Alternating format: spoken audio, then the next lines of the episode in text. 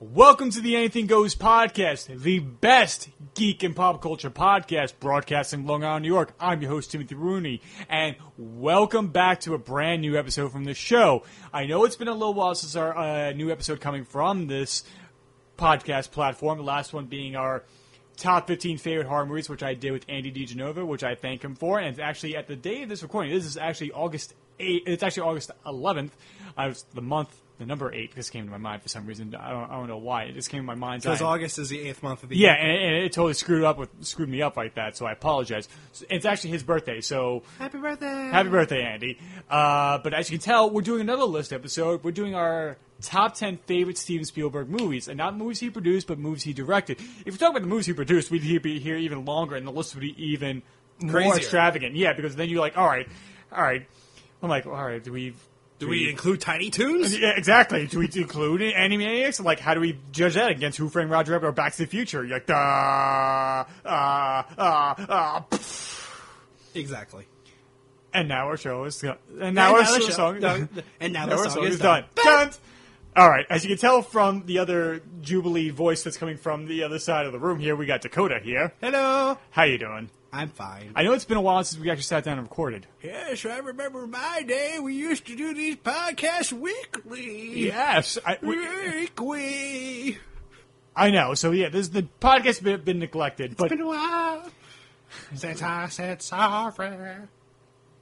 It's been one week since you looked at me. Chicken to China, the Chinese chicken. Uh, all right, let me stop singing. Uh, so we're talking about our top ten favorite Spielberg directed movies. So let's jump into that right now.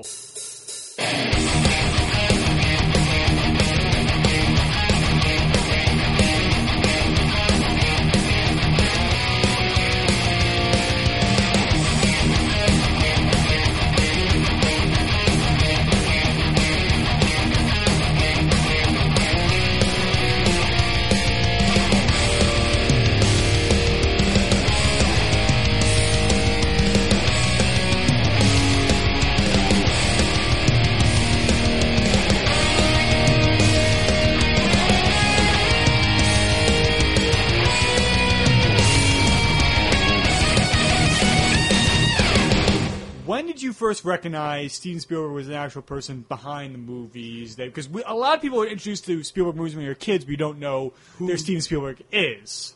So when did you he was first f- become aware of him? I don't really remember when I first became aware of him, I th- but he was the first director that I was aware of. Okay. I know that for sure, and I think it was coming, actually, to be honest, coming from, I knew him from Saturday morning cartoons mainly. Okay. Like, and, uh... Animaniacs, uh, this other show that I cannot remember for the name of it. Freakazoid? Not Freakazoid. It was something else where they actually mentioned Steven Spielberg. Okay. Um, I can't remember it for the hell life of me. But, yeah, Animaniacs, uh, Tiny Toons, just all these cartoons that he helped produce. But, I've, but I already knew him through Indiana Jones. And um, to be honest with you, I thought all movies were directed by Spielberg when I was a little kid. Well, knowing how much he's influenced Hollywood and how movies were made, I could see... I mean, just look at his IMDb page and what he has directed and what he has produced. He has his fingers in a lot of things. Yeah, and you know what? Like, that's what I think is one of the most commendable things for it. And that's why I think it's so interesting next year with Ready Player One coming out, because so much of the pop culture that's, that was in the original book that's now represented in the movie are properties that he was either directly or indirectly involved with. Like, the biggest thing, like, we had the DeLorean in that movie. So yeah. He's actually directing a movie where the DeLorean is a vital piece of it. So I think that's really interesting. Did he have any hand in uh, The Iron Giant?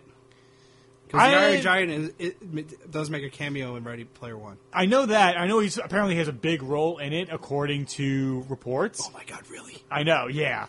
And I love... No, because somebody's like... Superman! Is Vin Diesel coming back to voice him? I think so. And somebody, like, there's been so many videos, like, breaking down frame by frame of that Ready Player One trailer. Like, at the very beginning, when he first enters the virtual reality world, like, you see Harley Quinn and Deathstroke past the yeah. main character. Gandalf is flying up there, uh, battling people. Gandalf the Grey, not Gandalf the White. Uh, no, Sauron! The Akira motorcycle, you have... Oh, I missed the Akira motorcycle. Yes. Oh. Um, there's the... The, uh... V eight, um... car that's from uh, Road Warrior and Mad Max Fury Road is in the background at one point. Oh, that's cool. Yeah. And so, and even like at the Comic-Con panel, like the author of the book is standing next to Spielberg. He's like, I learned a lot of my storytelling from this guy, so it's a dream come true that he's directing the adaptation of my book. Yeah. So I think that's even, and so, and I think that's really cool, and that's what kind of sparked the idea about Steven Spielberg in general, and that's why I got back into a Spielberg kick and led me to doing this episode. And I think there's another top ten list coming from this show soon between myself and Guy Milks, part of the Real Fans group, because we were doing our top ten favorite Hitchcock movies okay. and everything. So that'd but, be cool. Yeah. And I know it's going to be interesting because we have a lot of things we, like Guy and I agree on, because it's like whenever one of us are like posts, like we're watching this, like it's always the common threads. It's just him, my, uh, myself, and a few others are talking about like, oh, I love this scene and that scene, et cetera. Um... So, without any further ado, actually, before we even get to the list itself, let me tell you one how I first introduced to Steven Spielberg. Yes, please do. Um, I've seen so many of his movies when I was a kid, but uh, like you, not did not know Steven Spielberg was behind them, because I was always a fan of the Indiana Jones series. I loved Jurassic Park, but I don't think it was not until I saw Jaws after Jurassic Park one. My mom said, like, that's Steven Spielberg directed that. Like, who's that? And who's what's a director? And she explained, like, oh, he's the person who kind of oversees everything and directs the movie and makes the final, a lot of the final decisions on it. I'm like, okay, like, him and James Cameron, like, the first two directors I knew and recognized mm-hmm. and would follow their work. And so when I went, when Lost World came out, I knew who Steven Spielberg was. And see, the movies came out afterwards. Okay. And, and I've been, like, a disciple of his for a long time. And of all the filmmakers that, I, that I've... studied and to aspire to be, Spielberg is the number one. It's the, my top three favorite filmmakers are Steven Spielberg, John Carpenter, and Alfred Hitchcock, in that particular order. And I know some people are going to say, you put John Carpenter over Alfred Hitchcock? I'm like, that's just my sentimental value to things like The Halloween and The Thing and Prince of Darkness. Well, you also, John Kopp, uh, bleh, John Kopp. John uh, Kopp. Uh, He's very, very German, John uh, Kopp. John Kopp. Uh, John Carpenter is a master of the uh, practical effects. Yes, and I th- also the fact that he does the music to his own movies is another added bonus to it. Mm-hmm. And since, hell, you and I have even seen John Carpenter live perform his music, and I think that's just another a- added element. It's like, oh, not only does he writes a lot of his movies, under pseudonyms or not, directs them and does the music, so... Mm-hmm. And I love the point where I think it was... I think it was when he did Christine in nineteen eighty-three, because his, his part of his contract is it always says John Carpenter's apostrophe S in whatever movie it is. It's John Carpenter's Halloween. John right. Carpenter's The Thing. When it got to Christine, it's like, John Carpenter's Christine, music by John Carpenter, directed by John Carpenter, and it's like on the billboard and, and mm-hmm. in L A. He's like, all right, something's got to change here.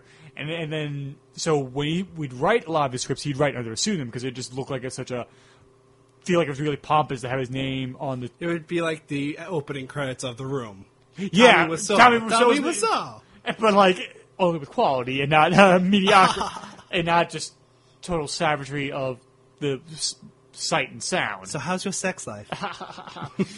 or, or our favorite line, don't touch That's me, motherfucker. motherfucker. Did not hit her. I, I did, did not. not.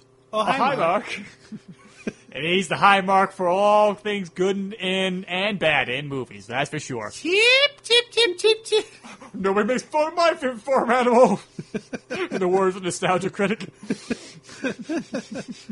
Oh, all right. So enough uh, yeah, pontificating here. Yeah. Back, w- w- Spielberg, right? Yeah. yeah Spielberg. Spielberg. Like, oh, oh my God, we're talking about Steven Spielberg. And so. Since you're the guest, I'll have you start. We'll start with number ten, work our way up to number one. What? Yes! Oh my God, I'm so honored.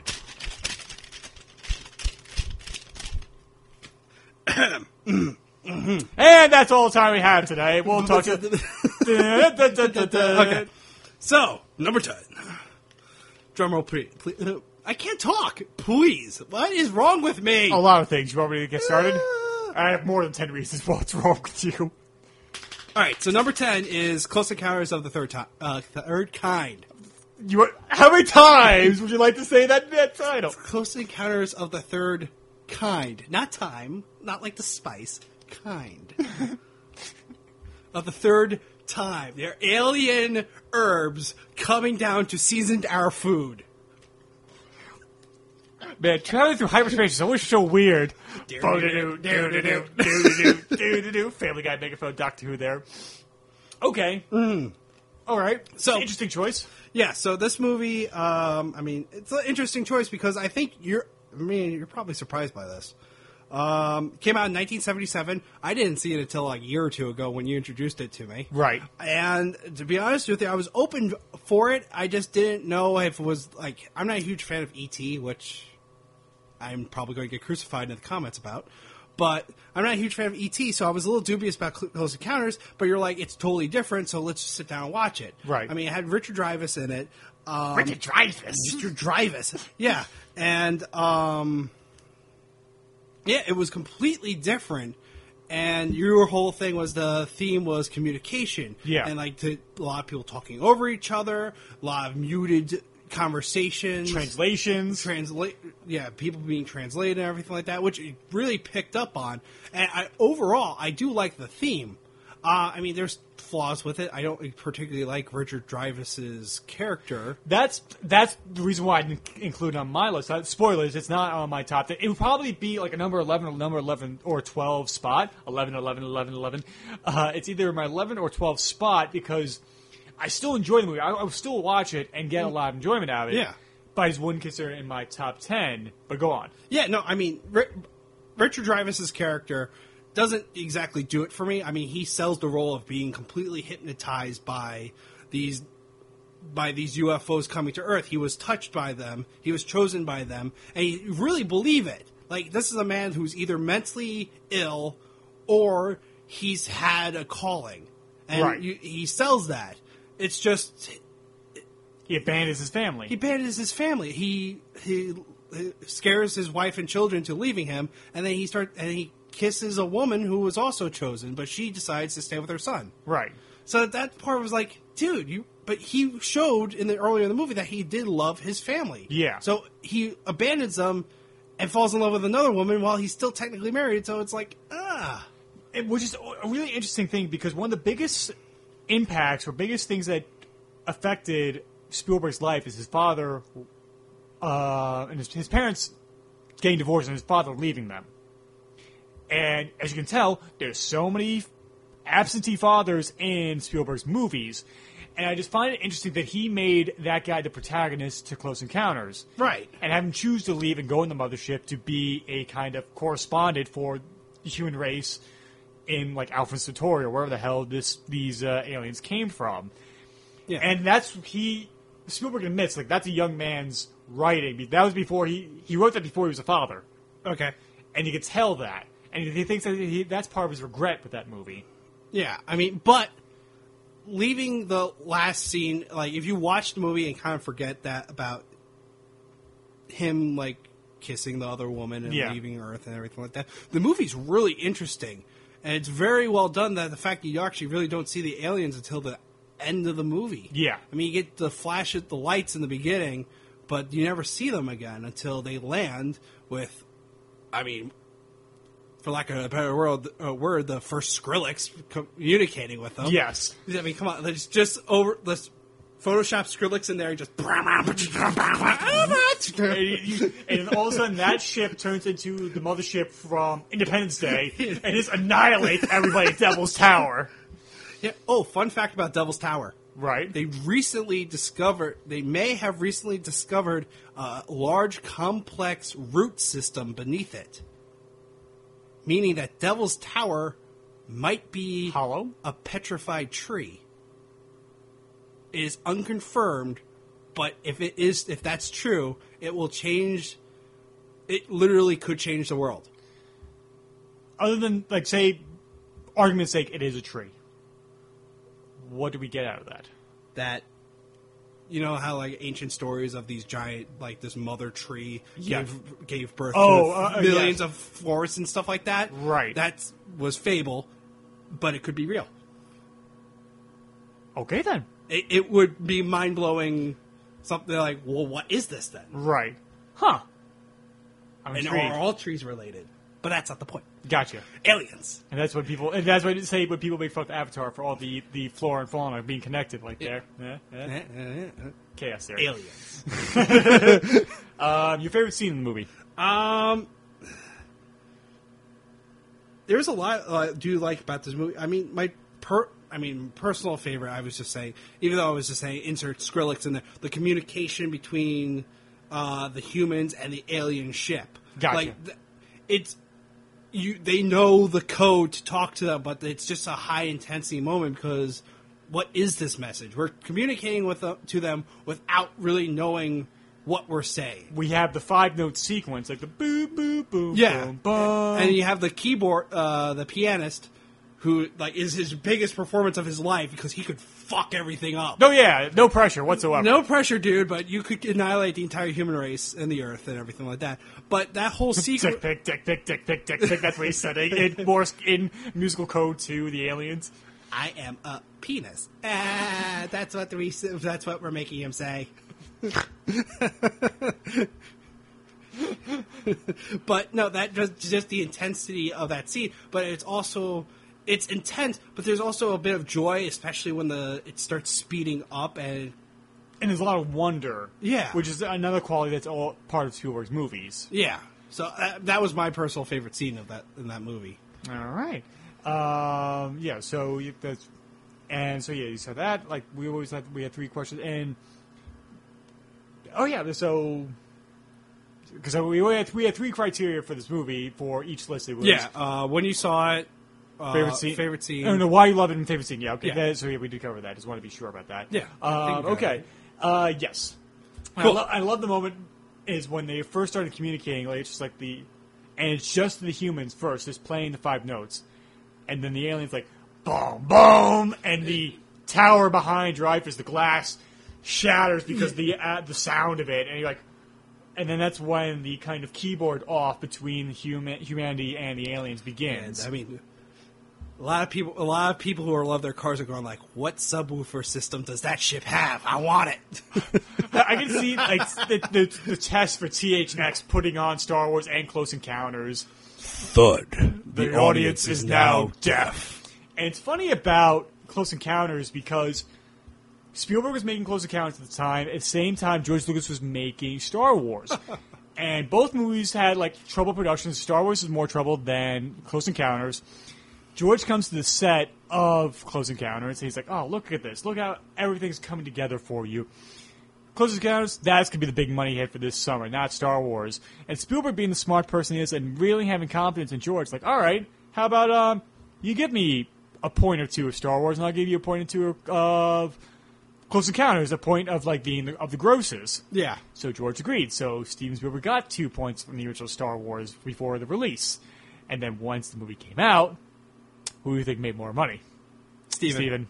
Despite, I mean, despite at least um, amongst those two points, Steven, I think, is probably still getting checks from Star Wars. Let's be honest. Uh, to be honest with you, I mean, Star Wars is a n- worldwide phenomenon, and Close Encounters was a really good movie. Yes, and, and in, it's not in the same ballpark. Really. No, as as become as part of pop culture, no. I mean, like, there's a lot of like, I mean, hell, I, like, Moonraker. Uses the five notes from this. That yeah, that's true. And that was kind of like a, a kind of a battle between Cubby Broccoli and Steven Spielberg because Spielberg was still petitioning to direct the James Bond movie at that point. I think because of Cubby Broccoli being so tough on not wanting him to direct it or not and didn't really want him to, that's why I think led Spielberg to make Raiders of the Lost Ark. Yeah. Um, which eventually, though. Spielberg did get a chance to use the Bond theme in a movie he produced in The Goonies. I think they used it at one point. Yeah, The Goonies did use it. Okay, but uh, yeah, so we, as we go from your top ten to my top ten, we're going from benevolent aliens to malicious aliens. For my number top, top my number ten, for my top ten list of Spielberg movies, War of the Worlds from two thousand five. Okay. And the reason why is because like, even at the first time I, like, okay... I've told the story before on our Movie Theater Experiences episode, but if you haven't heard that one, I'll kind of reiterate it here. My sister Stephanie and I were going down to Florida to spend a week with my Nana and Granddad, and Spielberg's movie came out at the time. It was War of the Worlds was out at the time, And my granddad was always the one who shepherded my ideas of wanting to be a filmmaker, and was always trying to introduce me to more cinema. He enjoyed Steven Spielberg, agreed to take me to see War of the Worlds once I got down there. And so I read War of the Worlds, the illustrated classics edition of the story, on the flight down to Florida. And my granddad and my sister and I went to go see War of the Worlds one day. It was kind of rainy. Like, that's kind of like most movie theater experience. It's raining out. Let's go to the movies. Right. And so we go there, and we're about like fifteen minutes into the movie. Um, the storm outside had gotten so bad that it tripped the breakers, and is at that exact moment in the movie when the E M P blast goes off from the aliens invade, uh, invading, the, the power goes off in the theater. And it's like at that precise moment, like we were all kind of sitting there like, is this part of the movie? And then the power comes on, and then we had like one of the ushers come in like, all right, we just had a little bit of a power surge. We're going to get the movie back as soon as possible. Like, all right. The guy opens up the window, uh, opens up the emergency back door to see how the storm is, and it's just palm tree leaves are flying everywhere. And he like, slams the door like, okay, it's pretty bad outside.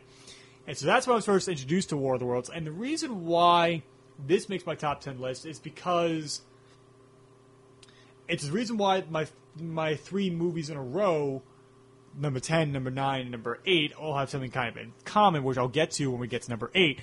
But it's interesting for an, an updated version of this story, because there was, a, of course, the Orson Welles' famous broadcast on Halloween back in the thirties, which supposedly scared a lot of people believing, because they came in halfway through the broadcast believing this was an actual emergency broadcast, that we were actually being invaded. Yeah. Well, the, I actually heard the... I got a recording of that original broadcast. Right. It starts off with a different broadcast. Like, here's the sounds of, uh, like, the uh, opera piece performed by blah, blah, blah and you, at the uh, Carnegie Hall. And it starts off with that, and it's like three minutes in, it's like, we interrupt this program to inform you something is happening. And then Orson Welles comes on and, and says, so, Brian, why are we being invited? I'm telling you, Pinky, or they're taking over the world. Um, Zorks! It's magic. That's how the aliens sound like. It's like, I, I've been running for the hills, too. They're all Vincent Prices. Hello, uh, people of Earth. This is Vincent Price. Price. I would be scared. I'm like, oh, okay. That was awesome. I'll have a conversation with Vincent Price. But he just turns into the aliens from Mars Attacks. And they just annihilate everybody in front of them. Yes. Ark, ark, ark, ark, ark, ark, Vincent Price as the, as the aliens from Mars Attacks. Um, and, and so seeing the paranoia played out through, like, Tom Cruise being kind of like a deadbeat dad, and he's he's watching his kids for the weekend while his, like, it's his turn to watch his kids while his his wife has the kids during the week. And it seems like it's been a couple of weeks since they've he's last seen his kids. And it's a rift between his kids and his dad and Tom Cruise himself, a broken up family, and another, like I said, hallmark for Spielberg. And him trying to keep control of himself while dealing with his kids that, are, that do not kind of love him nor respect him. And then all the paranoia of all the people trying to survive. And because I believe, I do believe we are capable of great things and compassionate things and loving things. However, I'm not naive, naive enough to say that there is true evil in the world. And most of it comes from human beings. And put it into a pressure where you take away f- comforts, mm-hmm. safety, food and water. People will do anything to, to protect themselves, and especially their family. Oh, yes. And like the and my favorite scene in the movie is the scariest scene in the movie, and I showed you, I think, a clip of this when it's... The, the car scene in it. And when everybody's fighting over the van, because yeah. the E M P has gone off, that's activated all the Martian tripods that's now devastating the world. None of the cars work, but Tom Cruise realizes, oh, just change this piece. He tells that to his mechanic friend on his way to go see what happened when the initial storm was over. On his way back, realizing the tripods are right over the hill, steals the van with his kids and makes his escape. And he's got the only working vehicle around. And so he's making his way to the ferry and runs into a crowd of people who literally tear the van apart trying to get to it. And I'm watching it. I watched it uh, last night. We watched it for this uh, episode. And I'm like, I'm clutching a pillow because I'm like, this is terrifying right here. Yeah, and Tom Cruise pulls out a gun to protect his kids, right? Yeah. Yeah, and, and that, that got intense real quick. And then somebody pulled a gun on him. Yeah. So Tom Cruise drops his gun and abandons the van, gets his kids, and he goes to a diner across the street. Somebody picks up Tom's gun and goes after the person who initially stole the van from Tom Cruise, kills him, and then everybody jumps on the van again. Yeah. And I'm like, oh, geez. And then you have the scene, there's a scene, sequence later in the movie where it's just Tom Cruise, Dakota Fanning, and Tim Robbins in the basement of this uh, house where they're se- seeking sanctuary.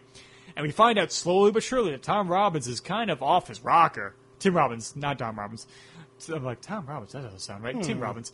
And he's like, Andy Dufresne, he is not. He's more like the creepy guy from the Tenacious D movie more than anything else. I'm going to get your eyes out and your balls out and replace your eyeballs with your balls and your eyeballs where your balls go. That'll give you a new perspective on life. Yes. Oh, pun. Yes. Uh, First uh, one of the d- podcast, Tim. Yeah, so... Oh, God, I just opened up a can of worms. Fucking the first Goldblum laugh is made. And so, yeah, that's my favorite scene of the movie, and I really love it. It's tense, and reasons why I love it, I'll get to when we get to number eight. So, Dakota, what's your number nine? Number nine. Duel. Number nine? Ooh, Duel. Yes, so the Duel is, um... Give me Duel, give me fire, give me that was that desire, ooh! No, so, uh... We should just change this episode of musical theater. We pr- probably could. Yeah. Um, so, Duel came out in nineteen seventy-one. It was the made-for-T V movie uh, directed by Steven Spielberg, which is his full, for, what is like a full-length movie for... Yeah, it was made-for-T V... But it was so successful, I think it was N B C. They eventually went back, shot more footage to make it a feature-length movie and released it in Europe initially, like a year later. But it became a theatrical movie. But it was initially a, a, a movie of the week. Yeah. No, it was... Um, I saw you showed this to me a little bit well before I saw uh, Close Encounters. So maybe like three, four years ago? No, Two, three years ago. It okay. wasn't that long. It wasn't four years ago. All right. Um, so I saw this the first time with you, and I actually really enjoyed it. Mm-hmm. I really did. Uh, the story is really compelling because it's a man being chased down by a tractor-trailer truck. And the tractor-trailer truck has all sorts of other license plates on it, presumably from the people that he's has, he has killed. Yeah. And it's just this... Ho- it's just this... Re- this back and forth battle and this psychological battle, like the guy, like this can't be happening, this can't be happening, this doesn't happen in normal life, and then his then slowly him realizing, then becoming paranoid and like, oh my god, this is actually happening. He could be around any corner and he's going to kill me. Yeah, and I'm in this shitty fucking red Chevy. Yeah, it's like and he's putting along as this tractor trailer's barreling down on him. Yeah, oh my god. Um, it's a really good movie, and for his first like full length movie, it came out extremely good. He even makes a cameo appearance accidentally. Accidentally, yes. I'm just standing here looking into your car, just reading the script, making sure you got the lines right. Uh, yeah, at one point, he um, the main character gets back into his car, and the door slams, and you could see clearly see Steven Spielberg like in the reflection of the glass. Yeah, and it's just like, oh, that's silly. But uh, no, but the movie's great, and I, I got really into it. And my favorite scene actually was the scene where the main character, played by uh, Dennis Weaver, Dennis Weaver um, he was. This is when he gets into the like the roadside diner, right? And he's sitting there trying to keep calm, but he's looking around the diner like any of these truckers could be the guy after me, and they realize that the truck's in the parking lot. So, like, theoretically, one of these guys is, is the this drive. Guy. Yeah. And he, like, is now, like, what do I do? Do I, st- I can't stay here forever. And we cause, and we've ne- we never see the driver. No, we never do. Which is, I think, a brilliant piece of the direction right he, there. He thinks he pins out the driver and causes a scene, and the driver and the guy that like leaves and he gets in a different truck and drives away, and the main character's like, "Oh crap! I just made a scene." Thing. And I look and then as he's person. looking looking out, the, the truck leaves. Yeah, and he was never, never in there whatsoever. Yeah, and it was just like like demoralizing for him, right? But at the same time, he's still out there. Yeah. uh, it, it's such a good sequence of events, and that whole scene builds up because you're getting his inner monologue at the same time, and the music accompanied with it just really is building the tension. Now, obviously, him scanning the room, him acting all like his him physically acting nervous and just really trying to find a way out of this situation. It's just so good. Nice. And I'm going to save my thoughts on this movie for later. It's probably deeper into your list. A little yeah. bit. Not too but much deeper. As for number nine, this is, yeah, this is uh, my ninth favorite Spielberg movie. Nice. All right, then. And on to my number nine. Number nine. Number, number nine. Nine? Nine, nine, nine, nine, nine, nine. Oh, yes, yes, yes. yes. yes. Uh, probably one of the greatest edits of any trailer out there for, for Inglourious Basterds. Anyway, my number nine is Minority Report. Hmm. Yes, yeah, so I had the two Tom Cruise movies that Spielberg did with uh, that he did with Spielberg back then. You're the one on the couch. You're the one who should be jumping up. I love Katie Holmes. Oh, uh, if only he knew how that would end. Fucking psycho. What was it? Uh, one of the podcasts I, we were talking about earlier, um, Hey, Do You Remember? Uh, last episode they did, we did Men in Black. And every now and then, they'll ask a question to the audience that they'll uh, talk about, like, on, on Twitter, and they'll bring, apart, bring it up on the show. And they're talking about what people do you, what people, what celebrities do you think are actually aliens? Let's, let's take political comments aside. And, like, and one person said, uh, Tom Cruise, because he is Xenu. He is the alien of the Scientology right there. So yeah. He does imagine so. Anyway, anyway, Minority Report. I remember Minority Report is about... In the near future, there is a new subdivision, subdivisions, like Rush, um, of the Washington, D C homicide division where it's called pre-crime, where three psychics predict homicides before they happen, and Tom Cruise is part of a team that assembles the images that come from these psychics to determine who's committing these crimes, where are they, and how much time they had before the crime happens. And so the whole thesis of it is that Tom Cruise is so good and there hasn't been a murder in Washington, D C for six years. And the whole, like, moral dilemma is how can you co- convict somebody on something they haven't committed yet? Mm-hmm. And the whole, like, the, the big example is that Tom Cruise tosses a ball across the, the desk and it's going to fall off and Colin Farrell catches it.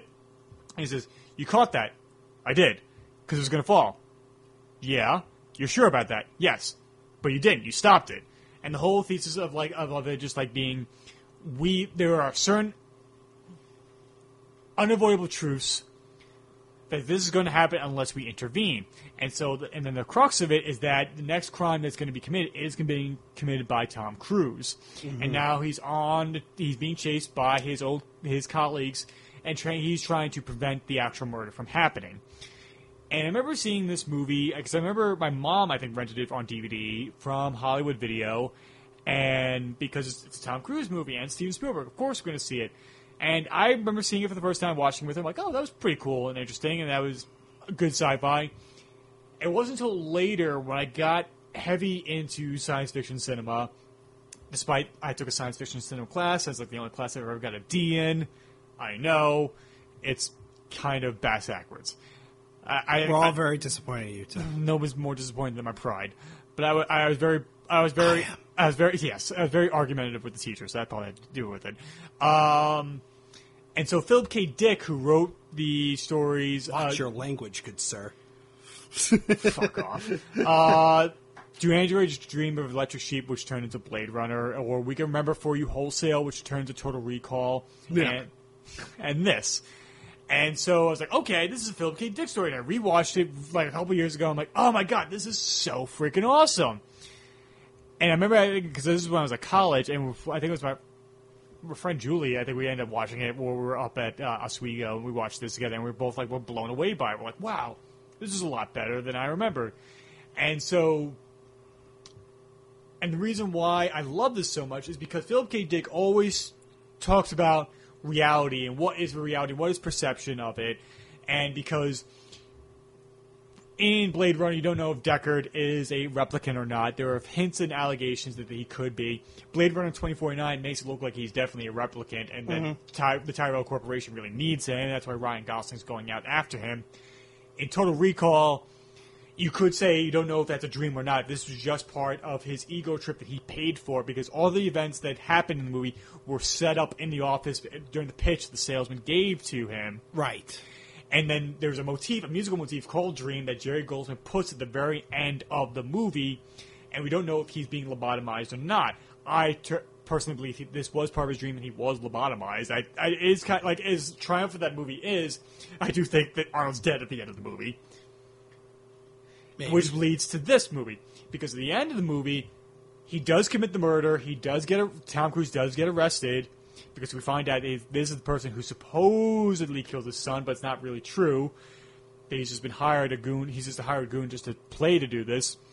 But the guy ends up getting killed by Tom Cruise accidentally. Gets arrested and is being put into the chamber which they hold all the prisoners, and the caretaker or, or the warden, I guess you would say. When you go in there, it's like all your dreams come to life. All your happy dreams come to fruition. And a lot of people consider, like, sometimes Spielberg's endings are a little small c, and they're kind of like, it's too lovey-dovey for the subject matter at hand. Like, it doesn't deserve it. Like, War of the Worlds, you think the son is dead at the end, of, in during, like, the, the end of the second act into the third act. You think the son's dead, and it's just, it's just Tom Cruise and Dakota Fanning. Right. The son shows up at the end, miraculously alive. Now, I even I call kind of B S on that. Like, ah, he should be dead. But then again, I think to myself, I don't want that family to be torn apart. Like, I want them to be happy. But the realist to me is, like, that kid did not escape that war zone. Anyway, mm-hmm. In this, Tom Cruise escapes with the help of his wife. The bad guy confesses, kills himself. Pre-crime is shut down. The Agatha and the twins are let out and to have normal lives. And then Tom Cruise gets to rekindle his marriage with his wife and have a new kid. That sounds so picturesque. We and I, especially I, after when the war, what the warden said, exactly. It's never hinted at or anything, but I do think there is a possibility that this ending is not real. That this is still an imagination of Tom Cruise still in prison. Inception noise. Inception review coming soon. Don't worry, because Justin and I still need to do, finish up the Christopher Nolan retrospectives. And my favorite scene of the movie, it could. Oh man, it's tough. I mean, I love the scene where Tom Cruise has had eyes surgically removed and new ones put in because there's retinal scanners everywhere that identify you wherever you go. So he has eyes replaced with somebody else so he wouldn't be recognized going into a JCPenney's or anything like that. It's part of, like, kind of like the security system around Washington, D C. Like Bato and Ghost in the Shell? Not not uh, artificial, uh, organic. Oh, mm. But I love that there's one point where he goes into a gap to get Agatha when the, the pre the uh, precogs close. Right. And he gets scanned, like, hello, Mister Yatamoto, welcome back. And he's like, Mister Yatamoto, like, whose eyes do I have? um, and there's a scene where he has to take, the, he can't take the bandage off for twelve hours. And so the ba- and the cops go in, are searching every building in this neighborhood, and they drop little spiders that scan you. And so now he has to hide from ever, from these, these little robots. So he dunks the ice-cold water into the tub, and he hides in there to hide his body heat from the scanners, and he has to hold his breath.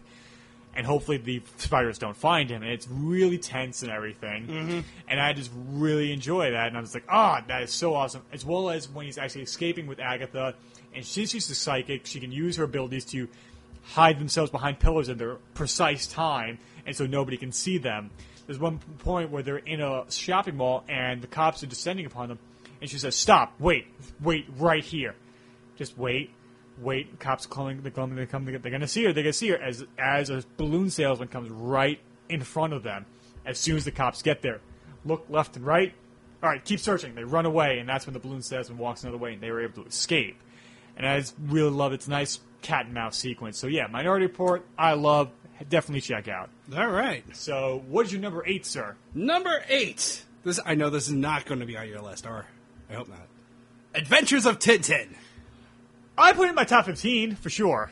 So, Adventures of Tintin came out in twenty eleven. It was a uh, C G I version of the uh, T V of the French T V show.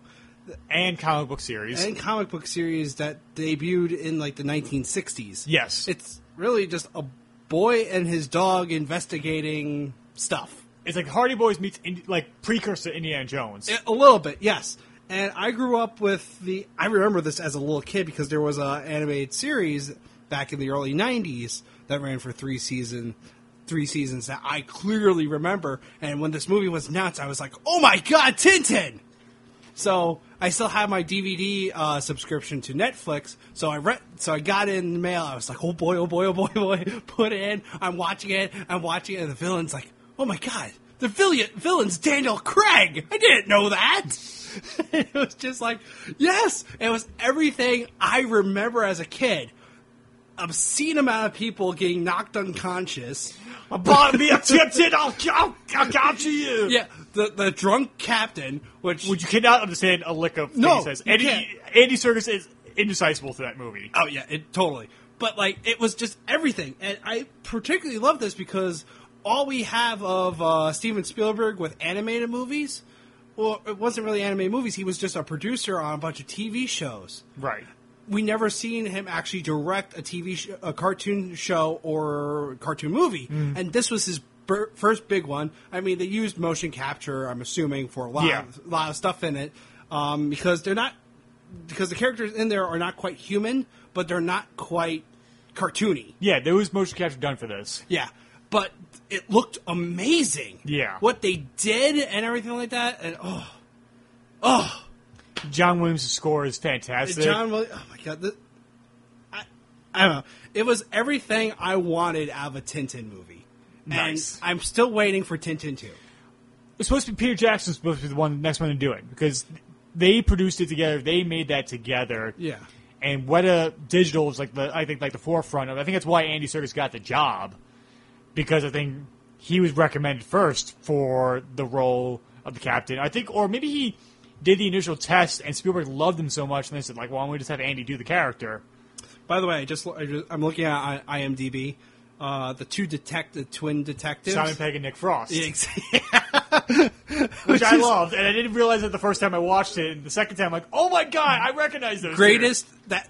Might have been the best casting in the entire movie. Yes. Be because the, they play off each other so well, and obviously they have s- such a long history together that, uh, yeah, of course you would have to cast both of them for a role like that. Yeah. But, no, it was... T- and Edgar Wright co-wrote it along with Stephen Moffat. Oh, my God! Stephen Moffat has his hands in this. Yes. What? I know, right? Thank God he didn't direct it, or it would have been, like, season... Fucking! Thank God Stephen Moffat didn't direct it. Yes, you like we have our issues with Stephen Moffat as a as a showrunner. There's a lot of good, but there's a lot of nah. It's like fifty-fifty between good and bad. Yeah, as Doctor Who fans, we prefer Russell T Davies' running of the show, which is weird because my favorite episode of, of Doctor Who is written by Stephen Moffat. Because I think he was but not he, the showrunner; he was just the script, he was just the teleplay writer on that. Yeah. Go on. Anyway, but yeah, so I was... This movie did not did not disappoint me. I was so happy watching it. It was such so much fun. And my favorite sequence is when they hit the, the European town and uh, Daniel Craig is trying to steal like this particular item at like this very this outdoor opera performance. And mm. he has his little hawk thing go and steal the neck this necklace off the opera singer in mid-performance, and then it turns in, it just snowballs into this giant chase scene, which is done in one shot pretty much. Essentially it's done in one shot throughout the town. There's and Tintin and the captain are running like chasing after this. They eventually get it in very cartoony fashion, the necklace, and then all of a sudden there's a tank chasing after them. There's a motorcycle that breaks apart. And they're zip lining across oh everything. Oh my God! It had everything. A tower is taken down with yes, the tank. I, oh my God! I forgot about the tower. The tower that was amazing. And Snowy's fighting the Hawk at one point I mean, for it. Do you blame Snowy? Not at all. Snowy's awesome. Yes, but that ah oh. ah. Oh. Thank you, Steven. Thank you. Maybe I should go as Tintin for uh, Comic-Con. You could. You I, could pass. You just. You totally could. Just get a white stuffed animal dog. And I was gonna go as Clark Kent, like half being undressed as Superman. Just get the. Just get a suit and. Um, no, you just gotta get the weird pants. Yeah, and just uh, gel up my hair into that little faux. Yeah, because t- well, Tintin. Kind of is a yeah. Tintin is a Is he a ginger or a strawberry blonde? Strawberry blonde, but I think I could still pass it. You could still pass it. Yeah, yeah, because my hair is kind of light, even for a ginger. Yeah, but, yeah, no, I think for... I almost wish, after watching this movie, that Steven Spielberg did more animated movies. Because he had... Because, I mean, we all know that he loves the move, like... Move frame movement. Yeah. He loves moving things through the frame. Yeah. And animation is the perfect outlet for him because, because he has no limits. Yeah, his limits are just whatever he puts on himself. Yeah. And it would be perfect for him to continue to do these, but he rather be he does rather be rather be an executive producer on uh, like stuff like this. With the exception of, like, it's Ready Player One, because it takes place in a video game world. Right. And a lot of people complain, like, well, the C G I looks a little video gamey. And I'm like, well, it's kind of a video it's game. a video game. What did you expect? I think that's where that's why I had no problem with the C G I looking at that movie. I'm like, it's going to look like that. It's a video game world. It's also, yeah, well, and all, everything you know about it, it's everything is out of place. So something, some styles and uh, designs are going to clash. Yeah. So. And that's why I love the end of the trailer, where it's like DeLorean's like going from flight mode to landing, and then all of a sudden he's zipping in and out of cars, and there's wrecking balls in the middle of the streets. Oh, yeah. And I'm just like, ah! I'm like, oh, like if it comes out IMAX, I'm not, like, I, sw I swear that to God, I'm gonna go see it. Like, oh that. my God, God. um, but go on. No, but I mean, I can't help but, I mean, this movie. I mean, this movie made me want to go back and watch The Adventures of Tintin when I was a, from when I was a little kid. It's just very hard to find them online. Really? Yeah, that's surprising. Because the you figured there would have been a re-release with the movie coming out. Uh, from what I can tell, no. That's strange. Unless there's a rights issue, uh, there might have been, because it's still. I mean, the T V series is still French. It just has an English dub over it. Right. So that that might that might be where it gets a little hung up on, mm-hmm. because it might be some French studio and they're like, "No, American, we do not want you." Right, gotcha.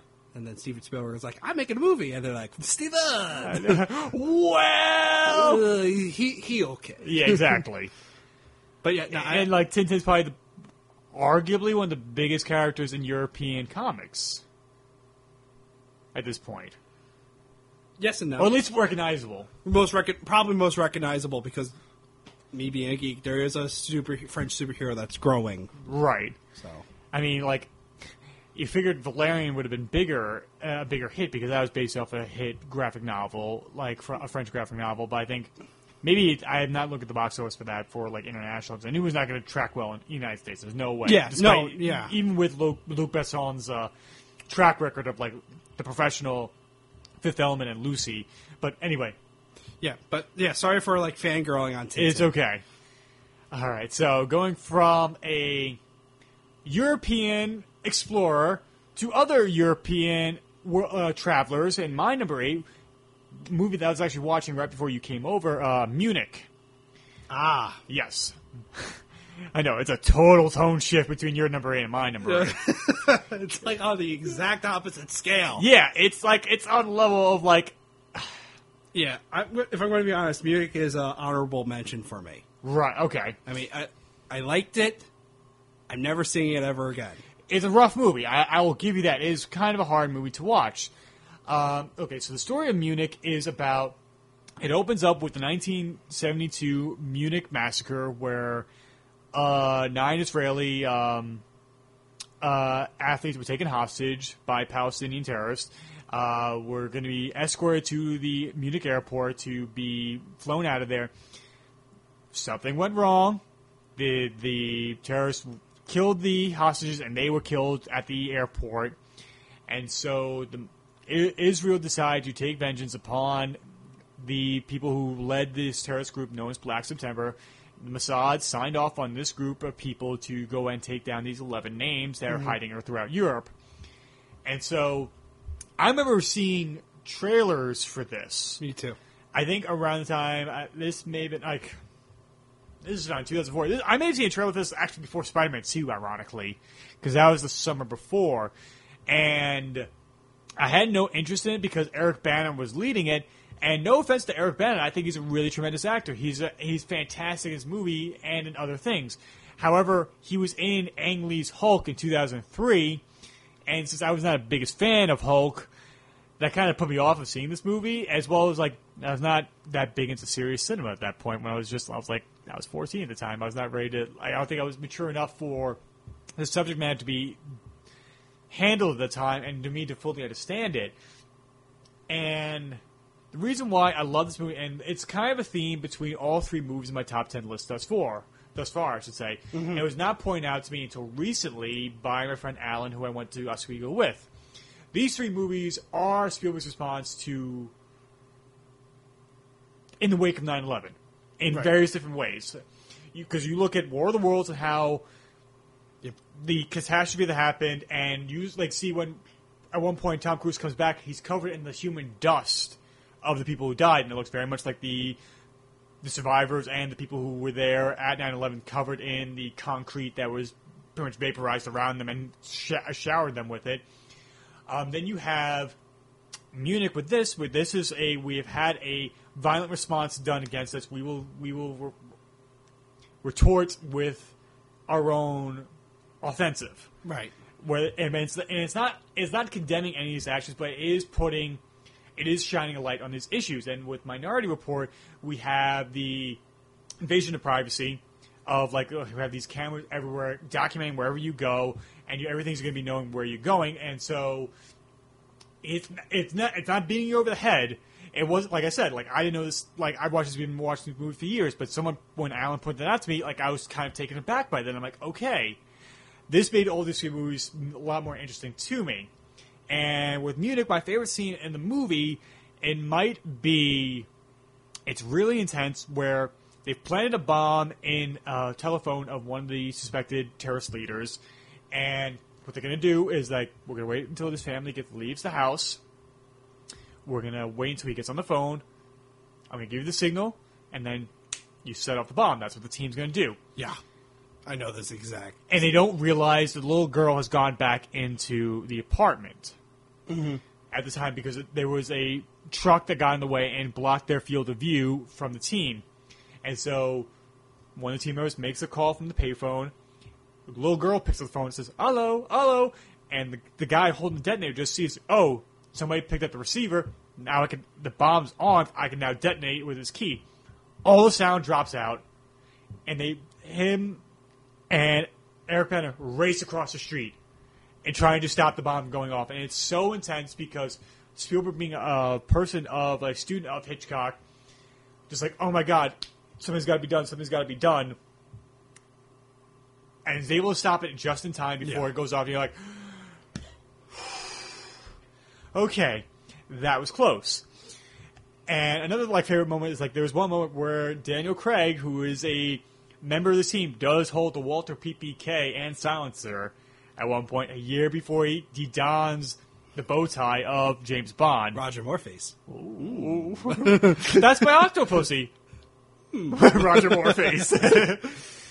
um, and there's also a, a scene between Eric Bana arguing with a Palestinian, like, who he does not let on the fact that he's an Israeli, and they're having the kind of conversation why Palestine and Israel have had their issues for for years, and their argument, like, the moral and ethical de- debate between the two of them, I think, is just fascinating, and how this takes a toll on every member of the team. And it's also one of the few Spielberg movies that have a explicit sex scene in it. A couple, actually. Yeah, I mean, there's it's explicit nudity, but it's never titillating. It's never like, oh, look at this, like, other than the sex scene that's near the end of the movie where it's cross-cut between the actual Munich massacre. Yeah. Which is kind of, and which is slightly humorous, unintentionally.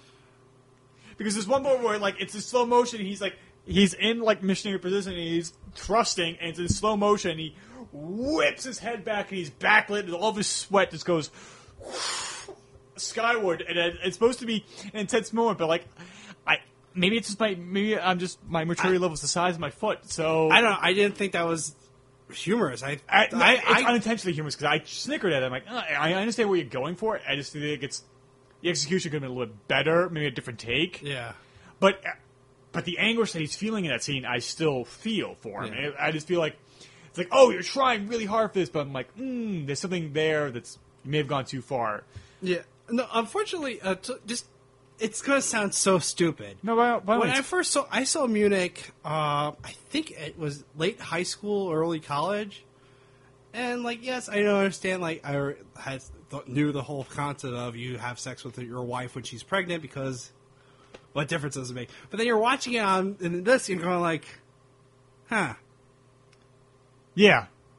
Huh. And, and it's and, just like, it's going to be the last time he's going to see her for a while, so I, I understand. I, I get, but at the same time, it, it kind of made me feel like these people just like fucking. Yeah, clearly. And it's just like, I mean, when I was going away to college, like every, like the last time, like last night I had with my ex, I we made sure to make it memorable and well, everything. Yeah, no, I get, no, I get that. It's just the concept of having sex with a pregnant woman. I just kind of threw me for a loop. You just, I just imagine the scene from Four Year Old Virgin. Like I can't do it. I just imagine the kid just like the giant penis coming at me. Like no, and like it's not giant. Dan, uh, Dan Cook, does he grab it? I'm like, I'm in here. I was just like, uh, bring up, hey, do you remember again? They're talking about, um... that's your dick keep poking it in the head? uh, I was listening to their X-Men episode. They're talking about when Rogue first kisses her boyfriend and, like, sucks his life force. It's like, and he's like, it's the, like, and Chris is like, it's not as bad, like, she's jerking him off and let her, she's so short, she ripped his dick off. And he's like, oh, put it back, put it back, is that your immune power? Can you put my dick back, please? And his wife, and Chris's wife's is like, yeah, you cycle up this heat vision and sear it back on. Oh boy! And, and I'm like, it's the last hour of work, and it's like nobody, there's nothing to do. So I'm just in the corner laughing at myself, looking like a crazy person, more than I already do. Yeah. And so, yeah, I mean, and I love like one of the other my, another favorite scene of mine is like the last thing I'll say about this movie is when Abner's, Eric Bana's character is so paranoid, he's taken apart his all of his appliances in his room, and he won't sleep in his bed because he's paranoid there's going to be a bomb somewhere, so he ends up sleeping in the closet, as they mentioned earlier, like, there's a guy I know who just sleeps in closets because he's just that paranoid, because that's, like, where a safest place would be, and he gets that petrified that he does it, and at the very end of the movie, Eric Bana confronts Jeffrey Rush's character, like, what have we done, what have we accomplished, every person we kill has been replaced by somebody worse. Why cut my fingernails if I know they're going to come back? And it's like, it's like fighting a Hydra at that point. Hail Hydra. Uh, Hail Hydra. Hail Hydra as we rip our own shirts with our arm movement. Or like your concert experience looked like a, a guy at a Motley Crue show with his arms in front of him. Like, I'm just going to keep my arms up like this the entire time. Anyway, let's move on. You're number seven. Number seven. This is going to be probably further down your list. Catch Me If You Can. Actually, it's not on my list. What? I, I had to remove it for... I, I had to get, make room for an Indiana Jones movie. Sacrifices had to be made. Yes. It Wait, was close. Like, it do was, you have multiple Indiana Jones movies? I have one. Okay, I have one because I figured like it would just be unfair because then it'd be like one, two, three. Yeah, exactly. Yeah. Okay. But and of uh, course, yours is going to be Crystal Skull. Exactly. Sarcasm, uh, people. So Catch Me If You Can came out in two thousand two starring Leonardo DiCaprio and Tom Hanks. This was the first movie I became aware of Leonardo DiCaprio. Really? As a little kid, yeah. Um, and it's about the story of this con artist being chased down by the F B I. Hmm. And it's the, like the whole story of him when he first gets started, like how he's introduced to conning, and then how he builds up a career, and then all of a sudden he's making it, he, making it extraordinarily big. He's raking in all sorts of money while conning people, and the F B I is now starting to catch on. And then the whole thing is him running away from the F B I, and then this mutual respect between Tom Hanks' character and Leonardo DiCaprio's character. Two mice fell into a bucket of cream. One gave up and died quickly. The other one kept fighting and turned that cheese into cream and crawled out of there. Cream into cheese. Cream into cheese. To, and lived. Today, I'm the second mouse. Sorry. Yeah. So, and I liked this movie when it first came out, but now as I mature and everything like that, it has, if you take the, sh- the anime uh, Lupin the Third, mm-hmm. and make it extremely se- more serious, you get Catch Me If You Can. Huh. So, okay. I mean, Lupin the Third is a world-class thief being chased by Interpol's agent Zenigata. Mm-hmm. Uh, in this one, you just have Frank... Frank uh, Abagnale. Abagnale Junior being chased by... Uh, Kyle Hanratty. I love Tom Hanks' Boston accent, or Massachusetts accent in this. Yeah, he has. He does that a lot. My name is Kyle Hanratty. Sorry. Hanratty. God, I, I'm hearing it. It's just like, I, Boston people sound exactly like that. Yes. Oh, God. But, uh, no, this was a good movie. It was really interesting because they really delved deep into um, Leonardo DiCaprio's character very as far back as you need to go. Like, yeah. Where, why he started like this. Broken family yet again. Broken, another broken family, but how he, it like, almost came natural to him, like, conning these people. Right. And it, it's also really awesome how fucking the F B I figures out and eventually catches, it does catch up to him. Mm. And I, and I actually remember on the T V show, they actually had, uh, growing up on the Today Show, right before this movie came out, they actually had F- Frank Abbott, I can't even know. Abagnale. Ab- Abagnale. Abagnale Junior Yep. Abagnale Junior He was on the Today Show talking about... In promotion for this? Yeah. Okay.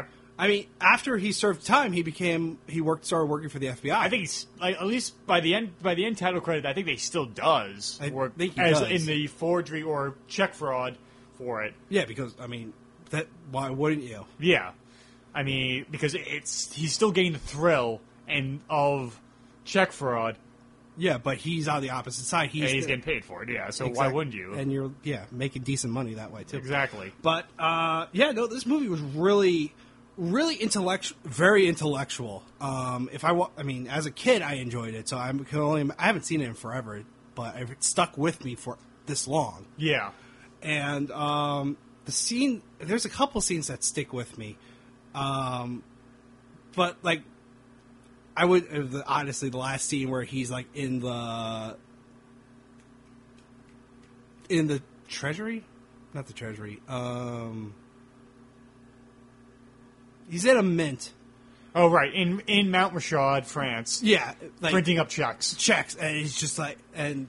Merry Christmas. Merry Christmas. That That's one scene that sticks with me. But for some reason, this one that's the most dramatic was him and his wife.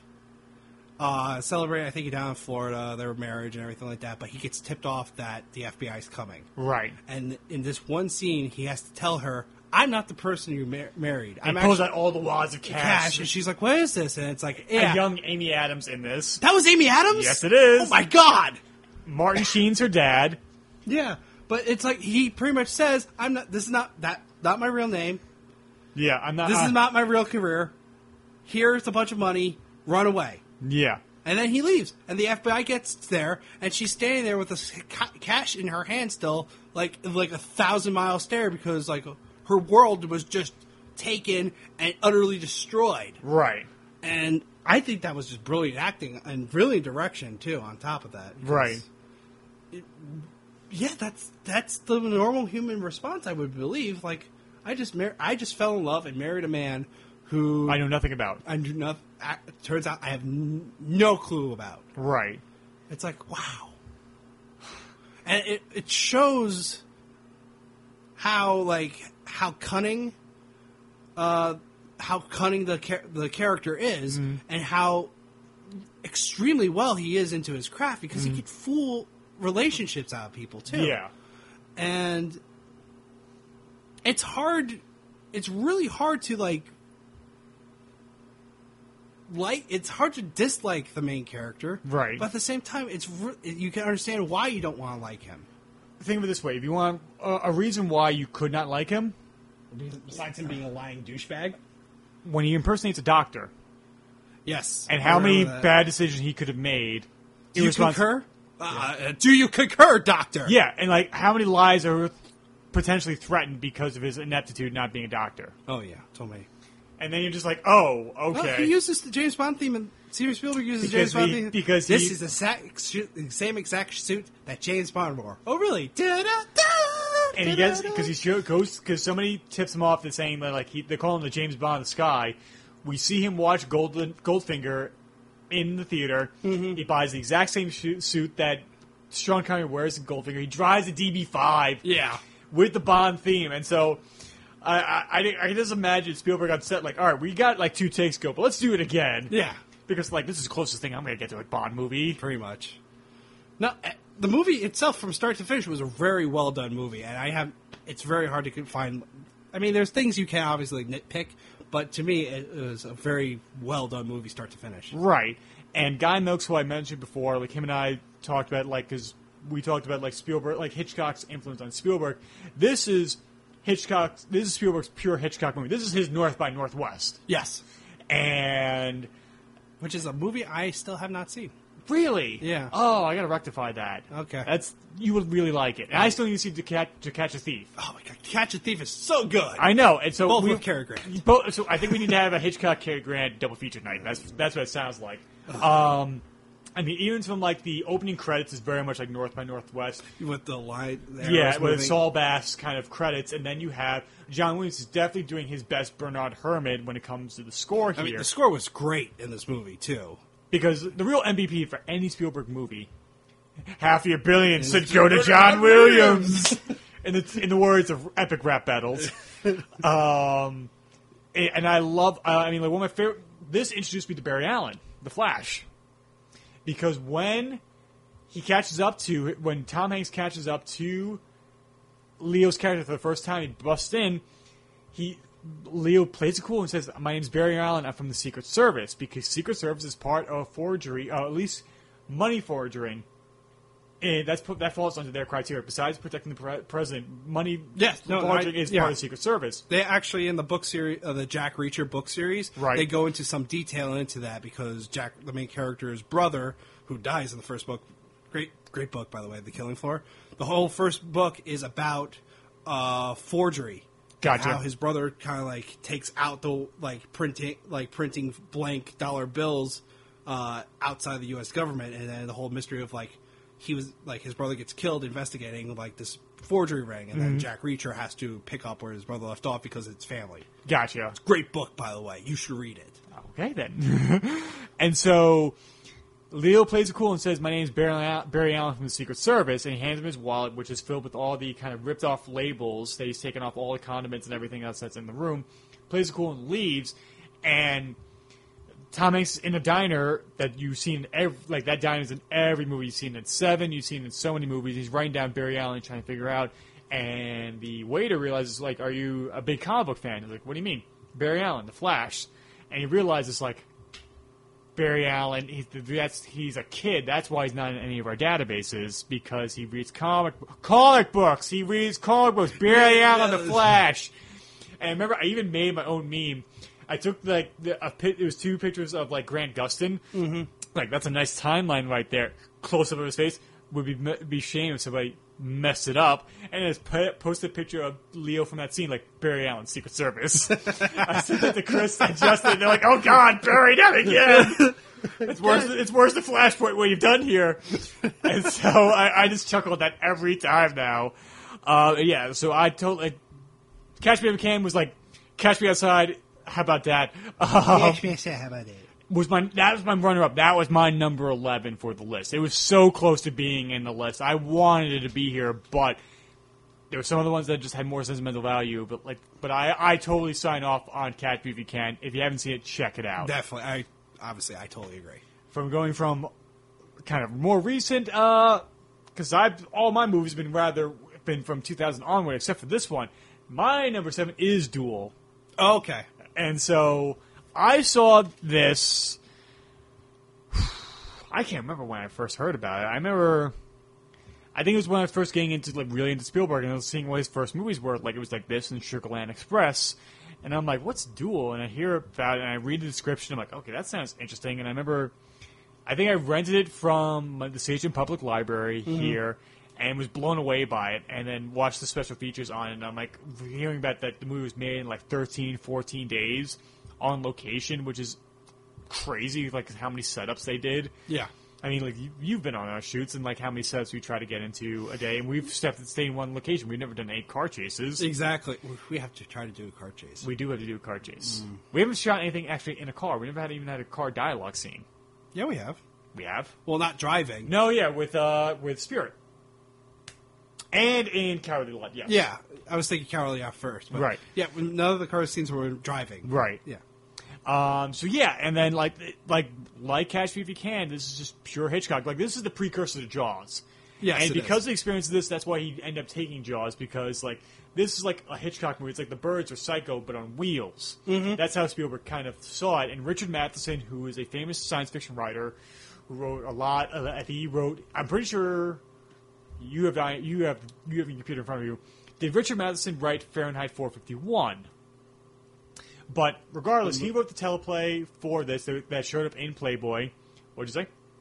The movie, Fahrenheit. For, like, it was the book I'm talking about. Oh, the book? Yes. I'm pretty sure Richard Matheson, because I know François Truffaut, who acted in Close Encounters of the Third Kind, I know he directed Fahrenheit four fifty-one. I'm pretty sure Richard Matheson uh, wrote the book. Fahrenheit four fifty-one... Do, do, do, do, do, do, do. Ray Bradbury. Ray Bradbury. My mistake. I always get those sensations. I, I know there's some people listening like, it's Ray Bradbury, you fucking moron. that's it, that's our commented voice. That That is the Reddit comment voice that I hear. You fuck! Exactly. um, so, yeah, so with this, it's, it's fantastic. I, it's, it's just... What I like to call a movie, it's called Tension City, where it just keeps building and building. And eventually, like, one of my favorite scenes is when he's going up the mountain. He thinks he's finally can get away from it, but he learned early in the movie that his radiator hose is kind of frayed and he needs to get that replaced. Mm-hmm. And it finally finally rips open. That was a, uh, and, that was... Like, and he had the voice of like, oh no, the radiator, and starts steaming, and he has no acceleration whatsoever, and he's just trying to get to the top of the hill before the truck, who's trying its damnedest to get up the hill, uh, getting up the mountain, and eventually gets up, and he's just shaking the wheels. Like, come on! And it's just like, and the camera's like a super wide-angle lens that's like three inches from his face, so everything looks so distorted. That, you know? That was unintentionally comical. That's unintentionally comical. It's like, ah! Just freaking out. Um, no, that was actually, I was thinking about that being my favorite scene, but that... But, or, like, hell, or even when he gets to try to help the school bus get off the road, and... the truck shows up, yeah. Or even um, there's so he stops many... for, stops for the train, and the truck tries to push him in front of the train. Yeah, like that was one part of the reshoots. They extend the movie a little bit. That scene. Oh, really? Which I wonder, like, how the hell did they get another truck that looked like that? Because they destroyed the one truck.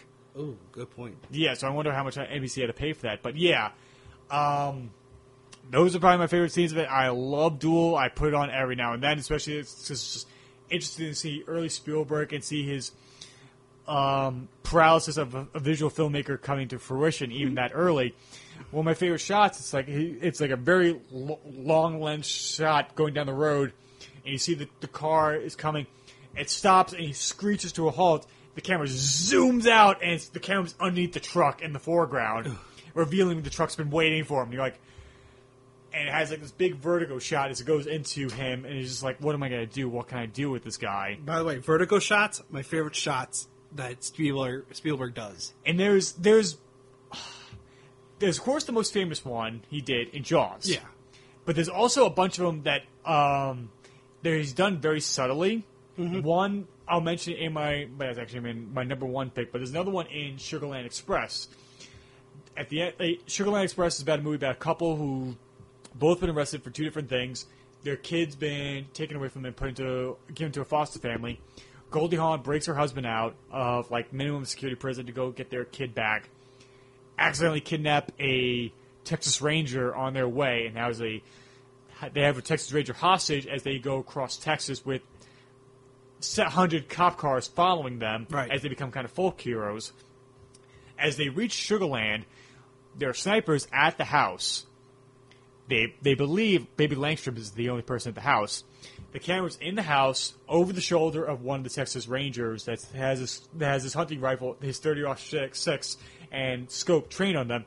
The camera backs up and zooms in, so the cop, the car approaching, and the Texas Rangers start getting closer and closer as the space starts to compress. So I'm like, elevating tension to such a yeah. huge, huge level. Now gets another vertigo shot when it gets my number one. So, but let me wrap it up. Duel, I really love. Check it out. It is one of those great popcorn movies. You would love it. Yes, definitely. I totally agree. Your right. number six, sir. So my number six is probably one of the most iconic war movies of all time, Saving Private Ryan. What can you not say about this movie? It when I first watched it, my first thoughts were actually I first watched it like bits and pieces on T V until I finally sat down and watched it, mm-hmm. and it was obviously way better watching the theatrical cut of it instead of the T V cut.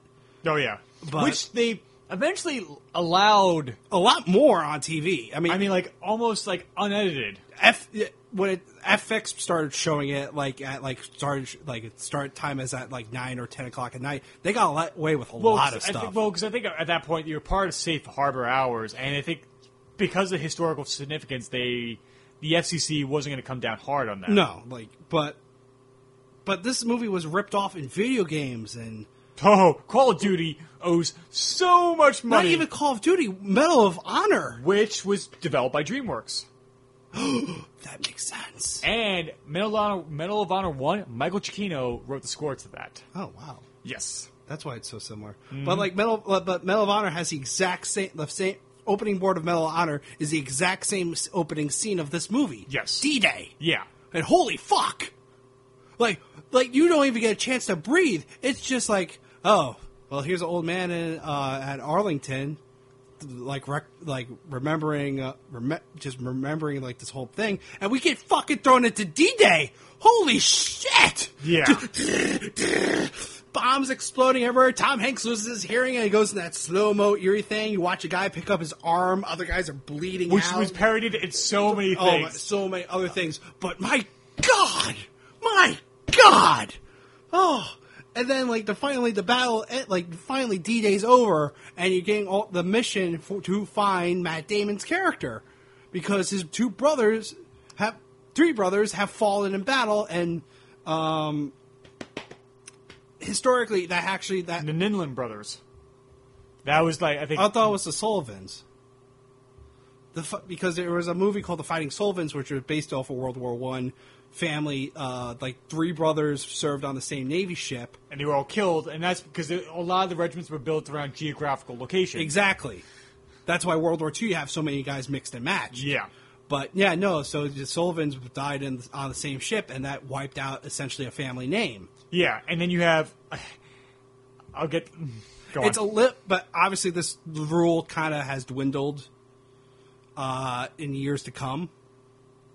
Because yeah, I mean, like, what are you gonna do about it? I mean, like, yeah, now because um, back th- way back then, it was more of like, oh, tradition, family thing. Now people don't even. Yeah, yeah. Um, the Ninlund brothers were four American brothers of Irish descent from Ta- T- Tonawanda, New York, serving in military during World War Two. Of the four, two survived the war, but for a time, it was believed that only one, Frederick Fritz Ninlund, had survived. That was probably one of the. I, I mean, there had to have been multiple events. There has, there must have been. This probably was a more of a frequent occurrence. Yeah, but so, go on. So, that, so you have essentially this, and you have to get. You were have to go to we, this battalion is holding down this this location in uh, probably Amsterdam. Um, you need to go get them. Yeah. So then you have okay, let's go. So you have the small band of band of guys led by Tom Hanks' character. Wait, and, wait, what do you mean Amsterdam? Like, just the location. I think the final battle was... Is, uh, oh, it's um, Rommel. The town of Rommel in France. In France, thank you. So, and so they have to go get him. And then along the way, you have tragic losses and you know, hopeful finds, stuff like that. And the one thing that stands out in this movie was how big it was. Yes. It, you felt like, you, one, you were in World War Two in Europe, but two... They have had so many people in this movie, it felt like they literally drafted Hollywood to get to be in this movie. Other than, I, I, well, I'm trying to think of the other big World War Two movie from the fifties, um, The Longest Day. Longest Day was a perfect example. It was like an updated version of The Longest Day when it came to a who's who was in this movie. Yeah. And, I mean, you have Dennis Farina, you have Bryan Cranston, you have Vin Diesel, you have Giovanni Ribisi, you have Matt Damon, you have Ed Burns. Uh, the list just keeps going on and on and on. on, and on. on. But it, but it's so well done. I mean, Tom Hanks, Tom Sizemore. Yeah, I, I, yeah, exactly. I mean, Tom Hanks was brilliant in this movie. Yes, I mean, the setup was really the character you fall in love with. He's this hard ass. He's not. He's a, he is doing his job. Yes. Not because he want. Not not he's, because he necessarily wants to do it, but because it's his duty and he, he has, has to. to do it. and he's English. He was find out that he's an English teacher, right? But he's a cap. But now, but then he was forced to be a captain in the army or Marines. Are they Marines or Army? Uh, I, I believe they're Army. Thing. Uh, I'm pretty sure they're they're an Army. I don't think they're the Marines. Ranger Battalion. They're Rangers. An Army. So, but, yeah. So they, yeah. I mean, y- you just think about certain things in this movie, and you can't get help but get choked up. Yeah. I mean, the battle, the small ba- skirmish between the German soldiers and uh, Tom Hanks's bata- like battalion, where the medic dies. Oh and, my God, that was so and, heartbreaking. And when he, when when he says "my liver," and he feels his liver going on him, yeah, and, and all of them are holding, holding him up getting, together. Yeah, and it just tell us how to fix you. And the medic knows there's no fixing him. No, he just he just wants more morphine. Just, he just wants to numb it out because he doesn't want to feel any more let pain. Him go. Oh my God! And he starts screaming for his mother. And he, and, he, and it's even worse when he tells a story early on where there was times where he pretended to be asleep when his mother would rush home to see mm-hmm. him and everything when they're in the church. And it's like, oh God, God yeah. Oh. And the, uh, it's something imagery in this movie too is great. I mean, even after that whole scene in the church where they're sharing stories, and then um, uh, the one character informs Tom Hanks that, like, you know, we have a bet going on what your occupation is, and he's like, "Can we just hold off on you revealing it until like maybe the money gets higher?" Yeah, they're like, like, "What if we don't live?" Yeah. Five hundred. Yeah, five hundred. Yeah, yeah. And, but then, like, they cut outside, and like it's the horizon of just the bombings, and it's just the silhouettes just, from it. It's so eerie because it sounds like thunder, but you know exactly what it is, right? And it's so eerie, and oh, and then obviously the final fight, the final battle in Ramel. Oh, in Ramel with the bridge, and oh God, everyone dies.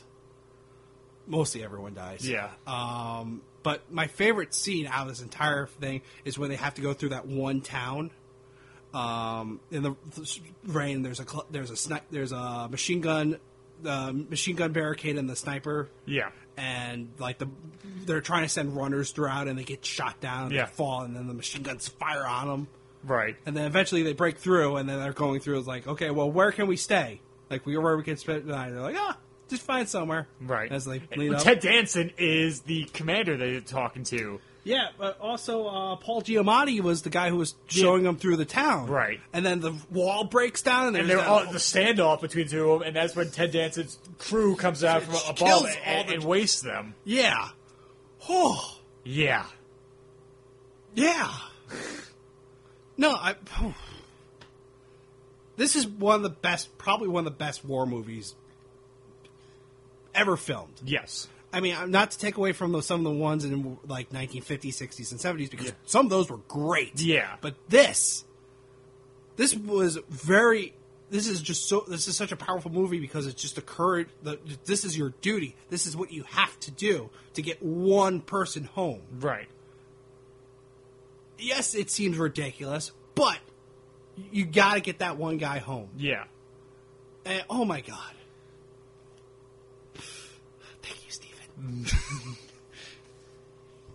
And yeah, that's it, and that is only number six on my list. Well, from your number six to mine, we go from World War Two on one front to World War Two on another front. For mine, Schindler's List.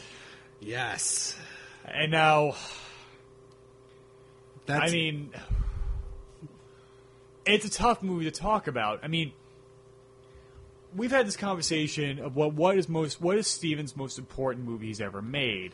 Right. We've argued that it's either between Jaws or this. Or at least I have, because Jaws kind of invented the blockbuster. We, I think you and I have to have conversations about this. And I think this, because of all the like the Shoah Foundation that came out of it, and all the documentation and remembrance of the Holocaust that came out of this movie because of the success of it.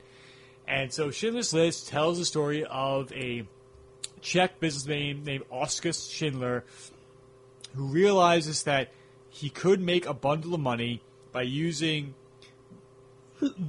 Jewish uh, Polish people who have been moved into ghettos and in order, like, use them pretty much as slave labor to make pots and pans for the war effort while he reaps all the benefits. He, he takes money from them to buy the said company to be used as a haven pretty much for them. And eventually, once Eamon Gomulf, played by Ralph Fiennes, moves them into the concentration camps, and Oscar makes it a mission to, in, not directly, but inadvertently, to protect as many Jewish people as he possibly can, because he is yeah. just so appalled by the things he's done. Shot in black and white, it was the movie where Steven won his first Best Director Oscar. And you look at Spielberg's filmography up until this point, and after this, he's not the same filmmaker. I you totally see that his movies completely change after this movie, and it's for a myriad of reasons. Because of him, because like he had done serious movies up to this point, like he had always been kind of labeled as kind of like not as a kiddie filmmaker, but as a popcorn filmmaker because of like Jaws, Close Encounters, and the Indiana Jones franchise. But he had tried to make attempts of serious cinema before with The Color Purple and Empire of the Sun. Right. Both were critically acclaimed, but they were not financial successes. They're not. They were not reached the levels of like the, the levels of like Indiana Jones and such. Now, like Whoopi Goldberg did win an Oscar for The Color Purple, she totally deserved it. Danny Glover has a tremendous performance. Empire of the Sun has a fantastic young performance from Christian Bale as a kid in that movie because mm-hmm. he's the lead. As well as a young John Malkovich and Ben Stiller are in that movie. And I'm like, holy... And it's like, holy shit, that's Malkovich and Ben Stiller right there. Duh, my brain cannot compute this all at once. And so... and but with this, it's like, okay... Another big thing that changed for him is because he, he, because he'd used a, def- a myriad of cinematographers across his years. Like, Douglas Slocombe photographed the first three Indiana Jones movies. Mm-hmm. Alan Davio photographed like E T, Color Purple, and Empire of the Sun. Right. Dean Cundey would go on to photograph like um, Hook and Jurassic Park. But starting with Schindler's List, Spielberg's only cinematographer is Janusz Kaminski. He's photographed every Spielberg movie since. Okay. And you, and you can tell the big difference. You tell you look at the color and you look at the cinematography between Jurassic Park and Lost World. And just immediately there's a difference between... There is a, a, a photographic difference between that. And that definitely changed how his movies were kind of feel and everything. And the black and white photography is fantastic. I think it's... Liam Neeson's performance is tremendous. I, it's probably one of Liam Neeson's best performances. If not his best performance. Yeah. I mean, I remember... He, I didn't see this until like I was in college because I was almost... intimidated to see it because I heard it's such a movie that pulls no punches. You didn't see this in high school? I don't think so. This is I saw it in history class in high school. I don't. I can't. If I did, I do not remember I did. Okay, because I clearly remember five classes of watching because it's, it's a three-hour movie. Yeah, it yeah. takes a long. It takes a long time to watch it. But um, yeah, and I almost say like because Liam Neeson's like biggest thing in the movie, he barters. What does Qui-Gon Jinn do in The Phantom Menace? He barters for Anakin's life. I know I, I really just kind of, like, sullied that, my point here by connecting Schindler's List to The Phantom Menace, but it was definitely... there, it was there's definitely, certain lines you do not cross. I know, but I definitely... This was one of them. I know, I know. I The reason why I bring it up is that that's why Lucas went for Liam Neeson. And for somehow you're going to connect this to Dirty Dancing in some shape or form. Because of three degrees of five degrees of Kevin Bacon, seven degrees. Seven and no, degrees. If I wanted to, I could, but I'm not going to. Um, so yeah, just take away all the seriousness. I know, I know. I had to bring some goddamn levity to this movie, uh, but I remember like rewatching it uh, earlier this week, and I forgot how quotable this movie is and how charming Liam Neeson is, and even Ralph Fiennes as is despicable as he is in this movie. That I mean, he Ralph Fiennes was. Brilliant. Yeah, and I think it's um, it's probably why he was cast as Voldemort, let's be honest. um, but he was also casted as M. Oh, yes, and uh, what a good job he did as M. He was very uh, very understated. He was a very quiet, he's a very quiet M. Yeah. Not like but Bernard, that's more like going kind of back to the original. Yeah, but even Bernard Lee could like could be stern with Stern, Bond. But he was not like... When, he, he wasn't like the... Commander-in-Chief, like, we're the laughingstock of, of the intelligence community. Yeah, and he wasn't, um... Why am I going blank on her name? Judi Dench. Judi Dench, thank you. Not Judi Dench, where she'll like real, like really give him give the, it to him. Yeah, give him the, read him the riot act. But anyway, back to Schindler's List. I think my favorite scene. It would be a cliche to say the little girl in the red raincoat. Yeah, but I think it's actually the very end when he says, "I have to run now because I'm considered a war criminal and a profiteer," and they give the the his the Jewish people that he gave him the ring, and he realizes like, "Why didn't I sell the car? I could have gotten ten more people, okay. Or the pin. I could get at least two more people, or at least one more one more person." He breaks down. Like I'm watching it the other night, tears are rolling down my face because I'm just like, "Oh, come on! Like, don't do that to yourself. You did you did whatever you could." And it's funny that Spielberg brings this up in one of the behind-the-scenes. Like, Oskar Schindler failed as a businessman before and after the war. The only successful business he had was during the war itself. And I think it's essential for people to see this at least once because I think it's an important movie. It's and a very important movie. And it's arguably his most important movie. And John Williams' score is fantastic. Um, I mean, you can't even just think about this movie without getting emotional. Yeah. And it's not like it's like one of those movies that I realize it's like you can't, it's like what am I doing Saturday night? I'll watch Schindler's List. No, no, no, no, no. You have to be in a specific mindset. To yeah, to sit down and watch this. And, and kind of like it's a, a Clockwork Orange is like that's a very mind warp of a movie. It's like like I'm gonna watch that. Like no, you got to be in a specific mood to watch that. You got to be. And, and I made sure to watch that before I did this review or yeah. did this podcast, I should say. Yeah, but yeah. So that is my number six. What is your number five? We're kind of sticking in Europe. Bridge of Spies is my number five choice. Ooh! Bridge of Spies came out in twenty fifteen, and I watched this about a year after it came out on Blu-ray with my mom, da- mom and dad, mm-hmm. and my parents absolutely loved this movie. Right. And I remember people saying, like, went to see it, and they're like, oh, it was so boring and everything like that. No! It was... Br- the Tom Hanks is a fucking... shapeshifter. Yes. Sometimes he's Tom Hanks. Yes. Sometimes he is exactly who you wanted him to be. And in this case, he was attorney James Donovan. Or he's the weird cackling con man from the Ladykillers. Okay, the weird... we're not going to talk about Ladykillers. That was a weird, weird movie. Connection, Coen Brothers wrote and directed the movie, wrote Bridge of Spies. So there you go. Tied it back in the movie. Go on. Okay. But, no, I mean, um, Mark Rylance won... Best Supporting Actor when a lot of people were rooting for Sylvester Stallone to win for Creed in that movie.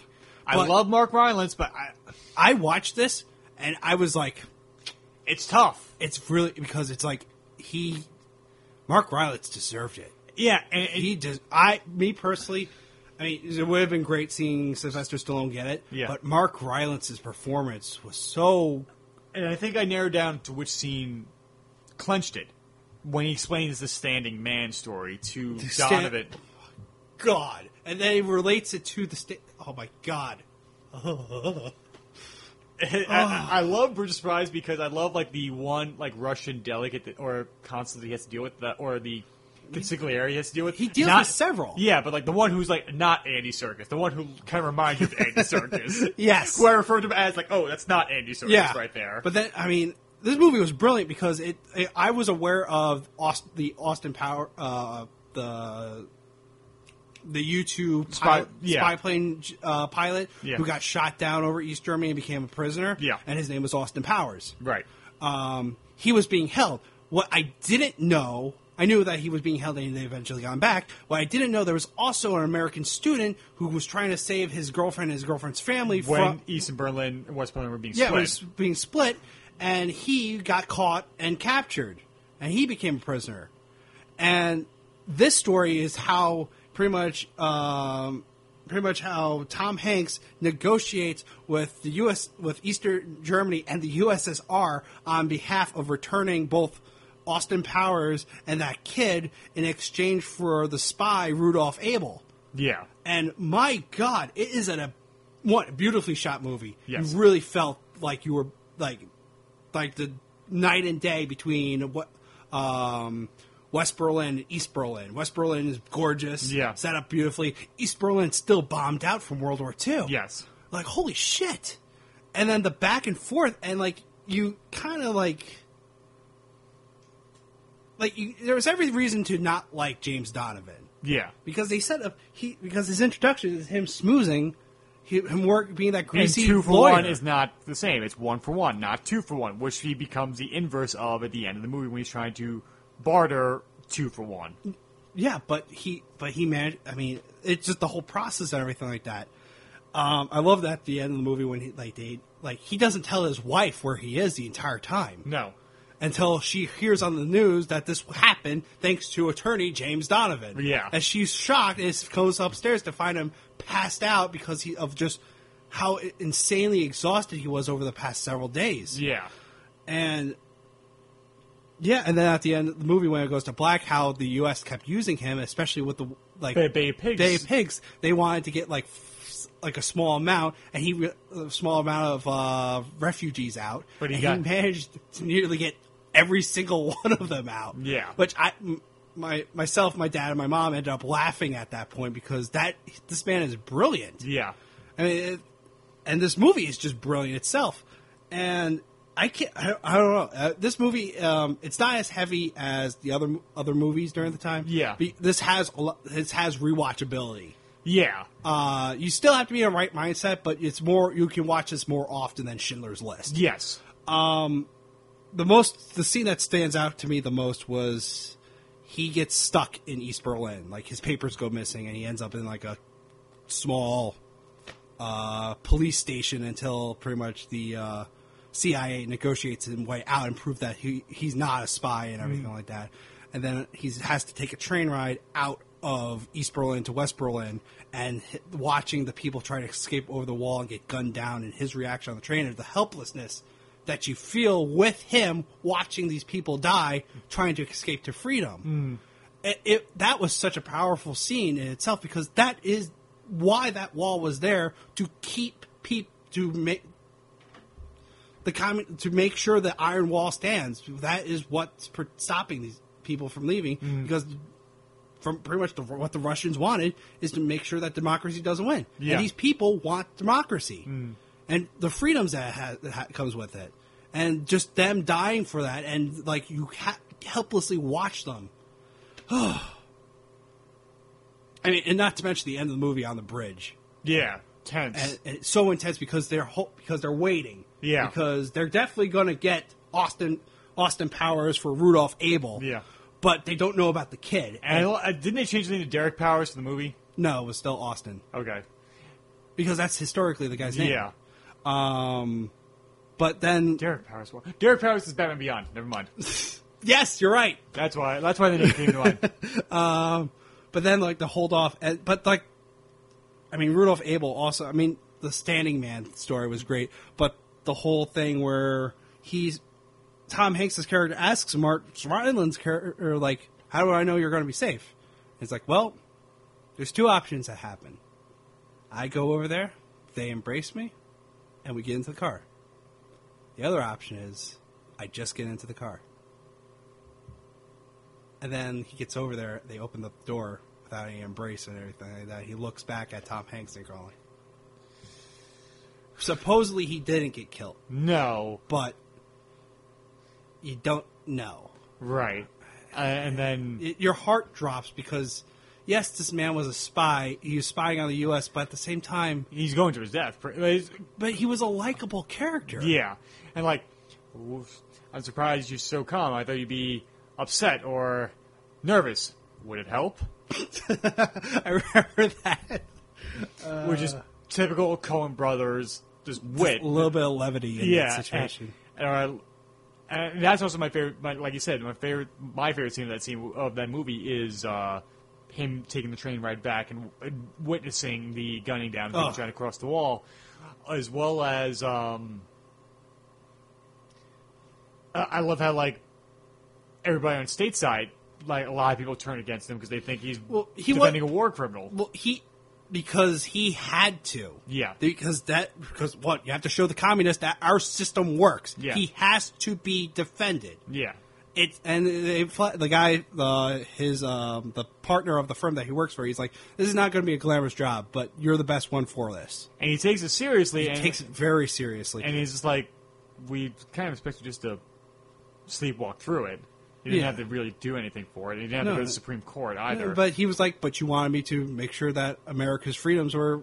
Amer- America's privileges are represented. Yeah, and like somebody even like just drive by in his house at one point. Yeah, and even like the, some one of the cops is like harassing for it, and the rest of the office is like, "Yo, yo, this man's just doing his job. Leave him alone." Yeah, and then like when like he's found guilty.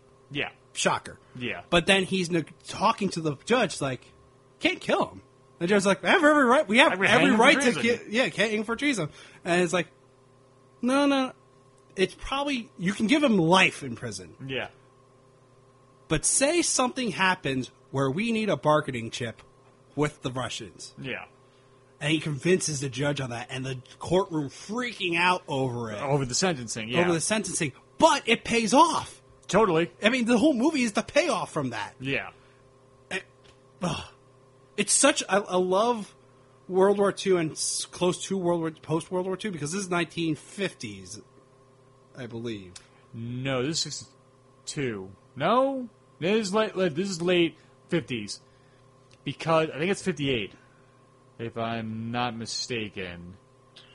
Do, do, do, do, do. I know what one theory is because, like, somebody suggested the fact that maybe...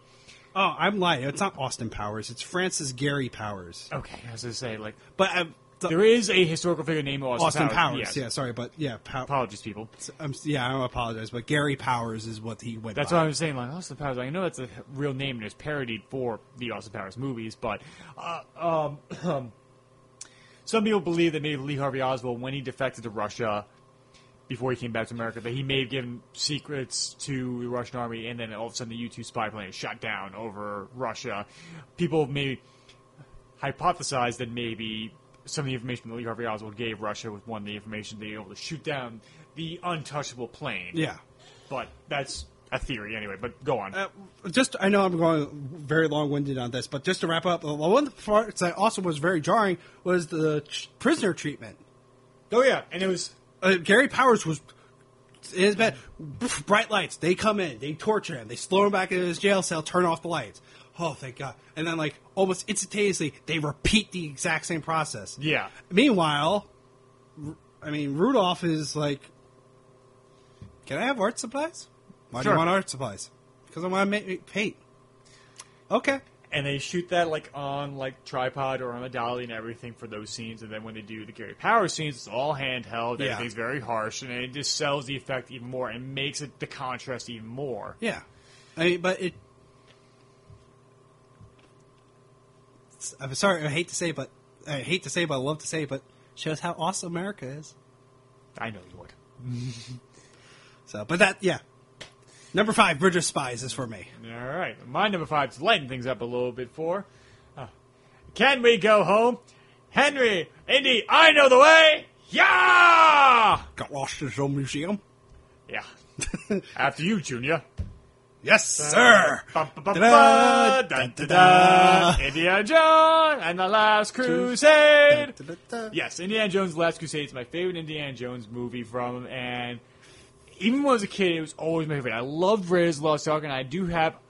I've grown to a much more fondness for Temple of Doom. I mean, hell, Temple of Doom, name of the show, we'll get to that when we get to episode ninety-eight, don't worry, people.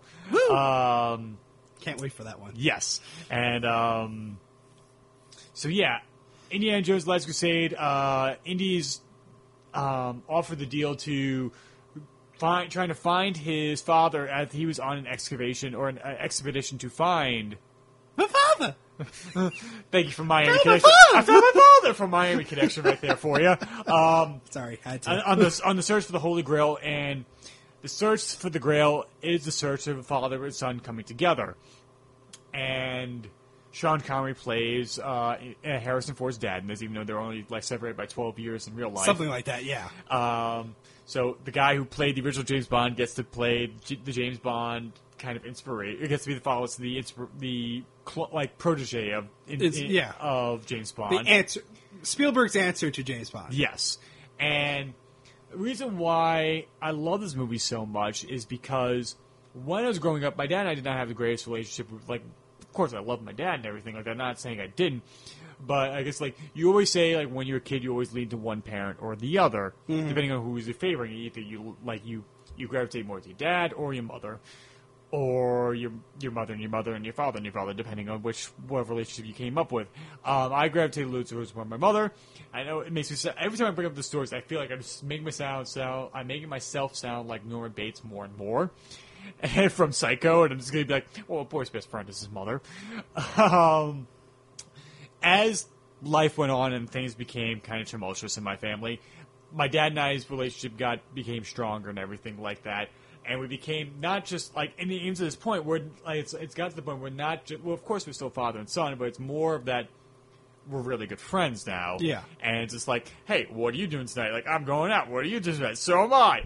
High five. Woo! Yeah, as the bachelor lifestyle that we have right now, pretty much. Like, don't uh, don't wait up. I'll see you in the morning. That's the kind of thing that we get texts from every now and then. And that's when I that's when I bring out the Dean Martin records, like, da da da da, and I realize I'm dancing by myself and I feel sad.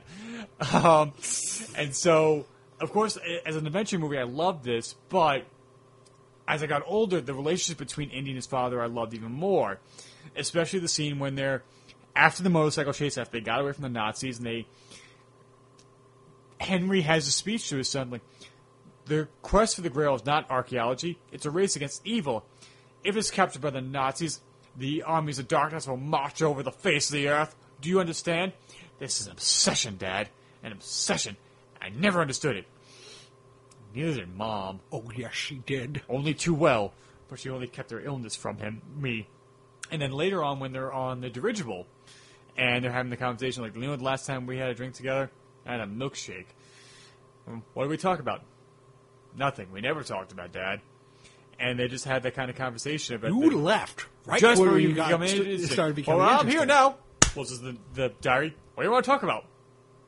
and, and Sean Connery's face is bulging, his eyes are bulging. With the glasses, uh... I had I can't think of anything. So what are you complaining about?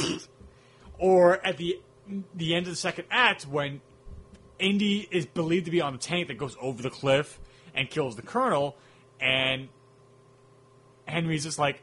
I've lost him. I haven't told him anything. All I knew is five minutes, Marcus, and I would have been worth it. Indy climbs back up and has that one moment when they're, everybody's looking over the edge thinking, mourning Indy. Indy walks up behind them, unsure what they're looking at, looks over himself, and Henry does a double take. Yeah. And it's like, I thought I lost you, boy, and he embraces him.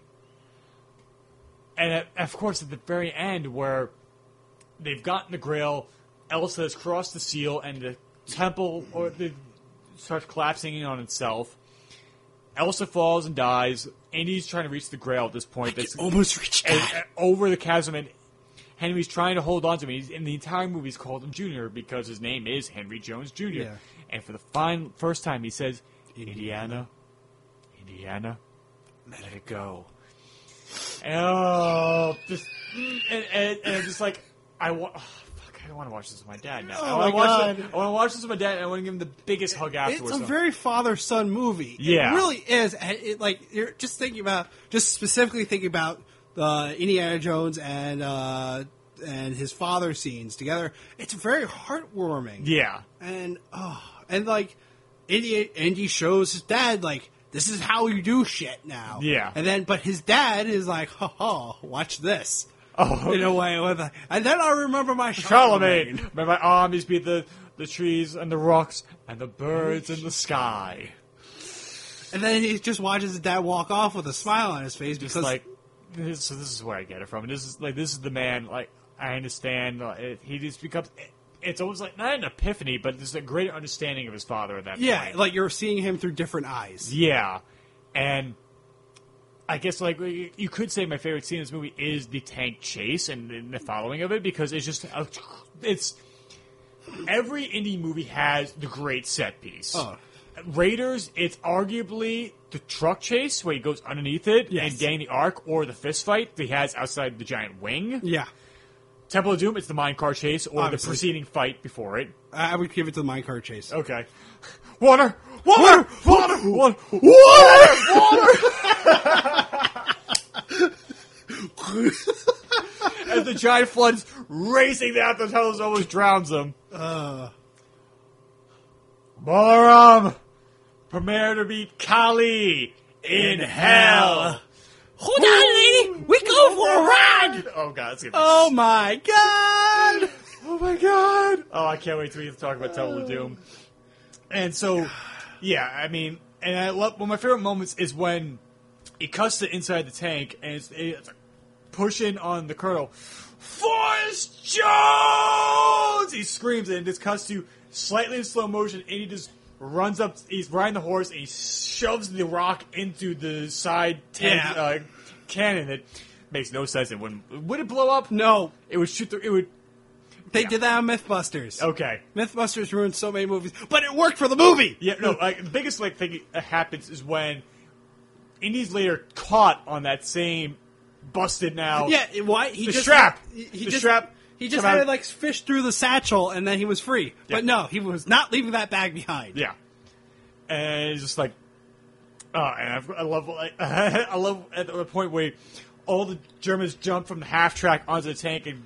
Indy grabs the Luger, and boom, and like dominoes, all four of them go down. It's just that one look he gives down at the Luger, like, huh, and then gets cracked by the Colonel again. Oh, yeah. Uh, so, yeah, Indiana Jones Last Crusade, my favorite Indiana Jones movie, and I absolutely love it. But now let's move to our top five. I'm just going to be honest with you. My top three is probably predictable to you. I kind of figured. Yeah. But top... Well, we're in the top five. We just did number five. Oh, yeah, there's number five. Yeah, oh, yeah, so my number four. Four, yes. Well, it's my turn to get sentimental. Schindler's List. I mean, we already talked about it, so I don't have to spend too much time on it, thankfully. Right. But my God, what an amazing, powerful movie. Yes. And I saw this in high history class in high school, and mm. it was the course of a week we watched it. And... You know, you're in high school, you're trying to be macho and everything like that, and I was having so much trouble keeping my shit together at the end of that movie. Yeah. It was so hard. And the worst part is leaving class and like, but that was the most boring-ass movie ever. It's like, you didn't fucking watch that! But, oh my God, no, it's just such a great movie. I mean, it's just so powerful, and like, the story about this one man's quest to...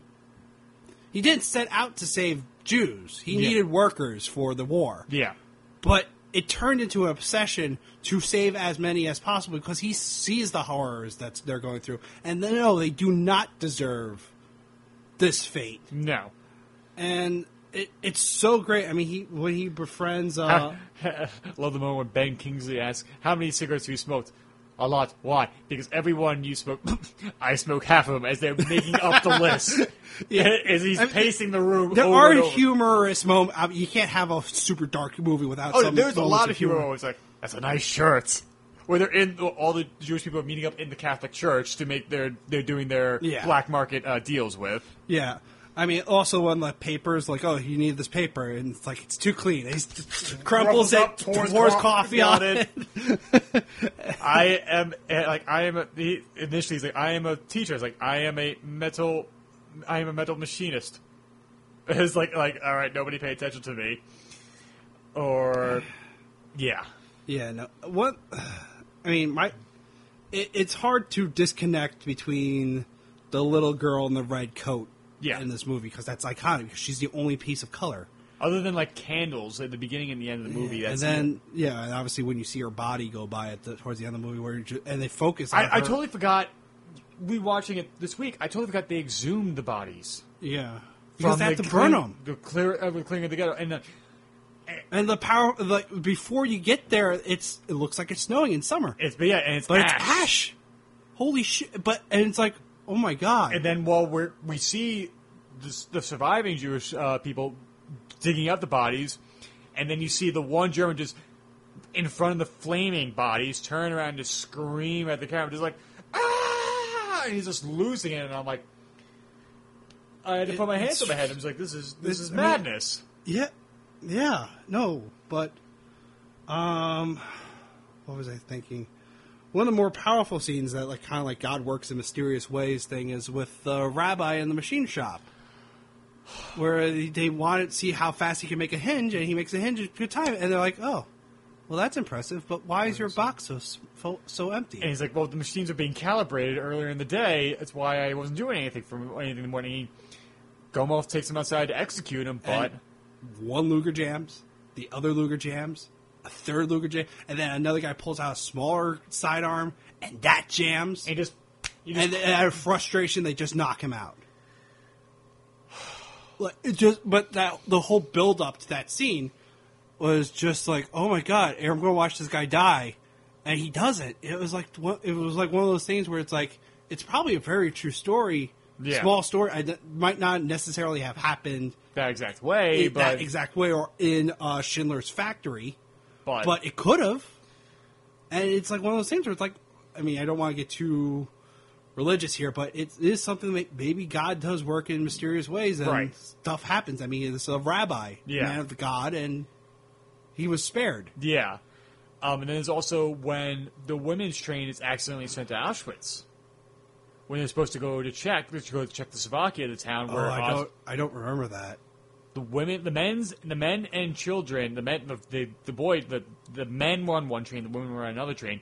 The men show up in the town where Oscar is setting up his new factory, his hometown, and in the women's hat, we don't know where the women's train is, and you just see them traveling, and they think they're going to a safe place, and they they one of the women looks at the car of the train and sees a kid just uh just cr- bring his finger across his neck as to symbolize like like being killed, um, and they pull into a station and into this kind of factory, and you don't know what it is, and then just the text just pops up and it says Auschwitz, and you're like, yeah, oh. And then you've heard the rumors of what they were doing to Jewish people, and like they were like, that's why would they kill us? They they're yeah, but they're, they're, they're ushered into the cha- those chambers, and they're freaking out because it's like, oh my god, these these urban legends, these are true. And then the water turns on, which was horrifying at first, but then it's like, oh, thank you, Jesus. Oh, yeah. my God. Oh, yeah. But you're just like, because like they're shaved, they're given soap, and then they're, they're dragged into the into the showers. You're like, uh, and you, you the audience is on pins and knees, don't know what's going to happen. I mean, and the yeah. water comes on. You're like, I think you. Uh, I mean, they initially scream. I think the audience screams too, because it's like, and me like just shock. You're like, ugh. But then it's like that. Their their relief is the audience relief, and you're going, like, oh my God, thank you. Thank yeah. you, thank you, thank you, thank you, thank you. Uh, but with all that being said, I think my favorite scene that's – it's kind of hard to say because this movie is just – but uh, when the German soldiers are going through the ghetto and they're find, they're they're dragging the Jews out. Yeah. They're finding them in hiding spots, and like you know what's happening. Is it during the day or nighttime? Nighttime. Oh. And the German soldier is on the piano. And the one is this Beethoven, no, it's Bach, and he's this guy just playing really fantastically. But it's the music tone to what was going on was such a contradiction. Yeah. But oh my god, it was so. Oh my god. And the one image that always came to mind, other than like it's when it's two soldiers in one room and they're facing each other with their flashlights, and then they turn to their right, and just the the second half of the room is just illuminated with people who raised their hands now yeah. they've been found out. And another image that comes to mind is. Um, When it cuts to, like, a bird's eye view of the entire ghetto, and you just see the windows light up with muzzle flashes, and you hear the corresponding gunfire to go with it. Yeah. yeah. It's a movie that needed to be made. Yes. And Spielberg masterfully did it, but it, I don't think I'm putting too much emphasis on it, but it's a movie that changes you after you watch it. Yes. I mean, yeah. Yeah. Anyway, you're yeah. number four. It's weird, though, how we flipped his World War Two story has been flipped for us. My number four is Saving Private Ryan. Oh, wow. We totally did flip those. Yeah, so that's that's, uh, that's weird. Um, yeah, so as we mentioned before, um, it's the story of one battalion or one platoon going out to find Matt Damon. Mm-hmm. I love that somebody, somebody made a video of, like, trying to articulate or trying to estimate how much money people have spent trying to save Matt Damon, yeah. whether it be this, uh, Interstellar, or The Martian. It's like, and it's like five hundred trillion dollars or something like that. Something an exuberant amount of money trying to save Matt Damon in movies. Um, and so I saw this. My sisters um, played on traveling soccer teams, so we, we sometimes would go out of state to go to soccer tournaments. Right. And it's funny, it's, it's the reason why, I brought this up before, it's the reason why I could sleep anywhere is because my family would get one room, my mom and dad would get one bed, my sister Steph and Eileen would get the other bed, and I would get the floor. And I would get so used to being able to sleep on hard surfaces with just a pillow and a blanket, mm-hmm. now I could fall asleep anywhere because my body's just like, all right, anything that's relatively, even that's not that comfortable, I can just, I can, yeah, I can turn it off. And so it's because of trips like this. And I think we were, uh, I forget where the hell we were, maybe, I don't know, I don't think Georgia, but I don't think we were that south, but... Uh, it rained Saturday, this weekend of it, so, like, the tournament was off that day. So we're all stuck in the hotel room. We didn't know what to do, so we ordered this on pay-per-view because we've heard so many good things about it. And my parents being – all three kids at a relatively the same age didn't get, didn't get out to the movies that often, so we were all sitting down to watch the same Briar Ryan.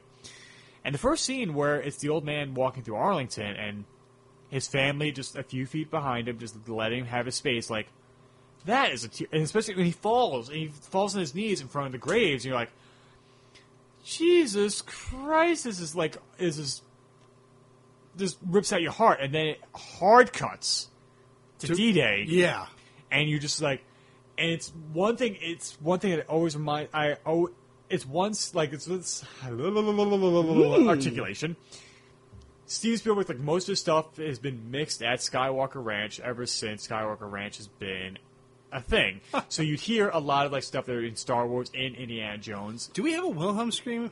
I don't think so. I think uh, it would have been inappropriate. That would have been very inappropriate. But it's the D-Day landing, and it's like Captain Miller, Tom Hanks says, I'll see you on the beach. Whistle is blown. The first straw of the ship, the drawbridge kind of falls down, and, he, and it's the low whiz. It's the first whiz of the first round that hits. It's like... And it's the first four soldiers mm-hmm. torn apart by the M G forty-twos on, in the higher position at the top of the beach. Yeah, and then and it cuts to behind them, behind the operatives of the M G forty-twos, and you see in their point of view as they're gunning down everybody in the boats, and everybody goes over the side. I'll, I'll, like, that sound will always stick with me. And then it's the above water sound, underwater. Above, around, underwater. Yeah. Nighttime. Daytime! Daytime! As that vine, if you want to look up nighttime, daytime, you want to hear that, understand that joke. And of course, it's the shell shock moment that become a cliche of so many movies and video games afterwards. Yeah. But his point of view, if the dude picking up his own arm, but you'd see, like, my favorite is in South Park when they did Imagination Land, where the villains break into the hero side of it and destroying each other, and Ron McDonald's looking for his arm, he picks up his arm, it's, it's the only clown arm he can find. And it's the striped arm because it's this classic outfit. And I always lose at that part. And, I was, and the slowly making way up D-Day, and it, and it cuts to the one dude who's holding in his intestines, and he's screaming for his mother, and you're like, oh my God. Or the one priest who's giving uh, the last rites to a soldier out on the beach. Uh, it's just, and like at the end of it, like, Tom Sizemore takes dirt from France, puts it in his tin can, puts it in his backpack, and it's like, that's some view. And it says, yes, it is. And it has the kind of like the huge crane shot over the devastation that's happened on D-Day. And you hear about the fact that it took them twenty days to shoot that. They shot that pretty much in like in sequences going the way up there. And the producers come to him like, how long is this going to take? Like, I don't know. We've just got to this part of the beach. I don't know when we're going to finish this sequence because he threw out his storyboards and he did all... He shot from the hip. From this this movie, he sh- I don't think he storyboarded a damn thing. It was just like, I'm going to throw it all away and just let whatever happens, happens. Mm-hmm. And this started the trend for that kind of style of filmmaking where it's like the heavy handheld camera, long lenses for it, and like what they would like the... Everything's very... like if you want to shoot on your D S L R, you crank the shutter up so everything looks very smooth. There's no motion blur whatsoever, so them running up it, you would see every detail of it. Right.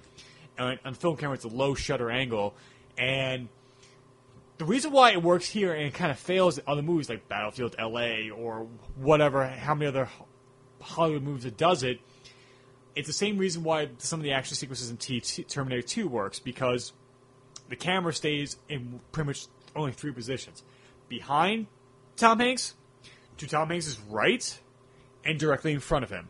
Mm-hmm. It maintains that axis, so you know the geography of the beach, of wherever he is. Either we're following him from behind, we're following him from the front, or following him from the side. So no matter whatever they cut to, you always know where he is, and so it's that kind of dedication to maintaining that kind of screen direction, so no matter wherever they cut to, you always remember where the hell you are. Right. My favorite scene in the movie might be when the platoon's falling apart, Tom Sizemore pulls the gun on Ed Burns because he's a, he's ready to abandon them because they're angry with Captain Miller for taking this hill. They let the German soldier go, which does come back yeah. to bite him in the ass. Um, and Tom Hanks reveals who he is. And he's like, I'm a school teacher. And he says, I teach English competition in a small town in Pennsylvania. I teach, uh, I play, I'm the softball coach in the, or the baseball coach in the the spring. Yeah. And before that, where he go, Tom Hanks goes to sit by himself, and he finally, he breaks down in tears because he's been bottling this up this entire movie. And this movie is fantastic because it's, like I said, it's a who's who. You see Vin Diesel get sniped out early in the movie. Giovanni Ribisi is the medic. Like I said, Ed Burns as Ryben, the one who's been the most vocal against this mission the entire time, mm-hmm. is the one who lives, ironically. What, the number two? The guy that... The, the, he was the one who operated the B A R. Tom Sizemore doesn't live. The translator lives. And he, and he lives too, yes. Those two were the only two of the yeah. original battalion, or the original platoon I mean, that lived. Just go back quickly to the point. Uh, yes, they released the German... Because, because they can't keep him as a, you can't keep him as a prisoner of war because they have to move quickly. But two, you you can't execute. You can't. You could. Several million, uh, several thousands of Germans died that way. Yeah. To be honest, but that's technically a war crime. Yeah, and they like, and this is like, it would be sacrificing their humanity if they would kill him. Yeah, and, and that's why Tom Hanks will not cross that line. Yeah, and the translator befriended him. Yes, in that brief time. Like these are other human beings. They're not. Animals. No, and, and it's an interesting thing about, other than that that German, you rarely see a close-up of any bad guy. I mean, doesn't the translator kill the, that guy yes, at the end? Because he shoots Tom Hanks later on in the movie. He shoots Tom Sizemore later on in the movie, yeah. on the bridge. Yeah, but it, it, but everything else like that, you see the Germans from a, a distance. Yes, you never see. He was the only one you saw up close, and it's the same thing, kind of like the same thing, like in Christopher Nolan's Dunkirk. We never see any Germans from close up; they're always from a distance. We never, we, there's always a separation from mm-hmm. them, because you always consider them just simply the enemy at that point. Um, and I think it's a really interesting decision to make that, or a choice to make it that way, because you're just like, all right, like okay, that's interesting to see it like that, and then. Um, The scene that tears me up at the end is the very end, when it cuts back to the old man who we thought was Captain Miller because we assumed... No, it's Matt Damon. It's Matt Damon. And he asks his wife, am I a good man? He questions, did he deserve to be saved? Yeah. And it's like... And you, so you're questioning yourself, like, did I live a good life? Was what I did with my life, was it worth all the lives that were put down before me? And you're like...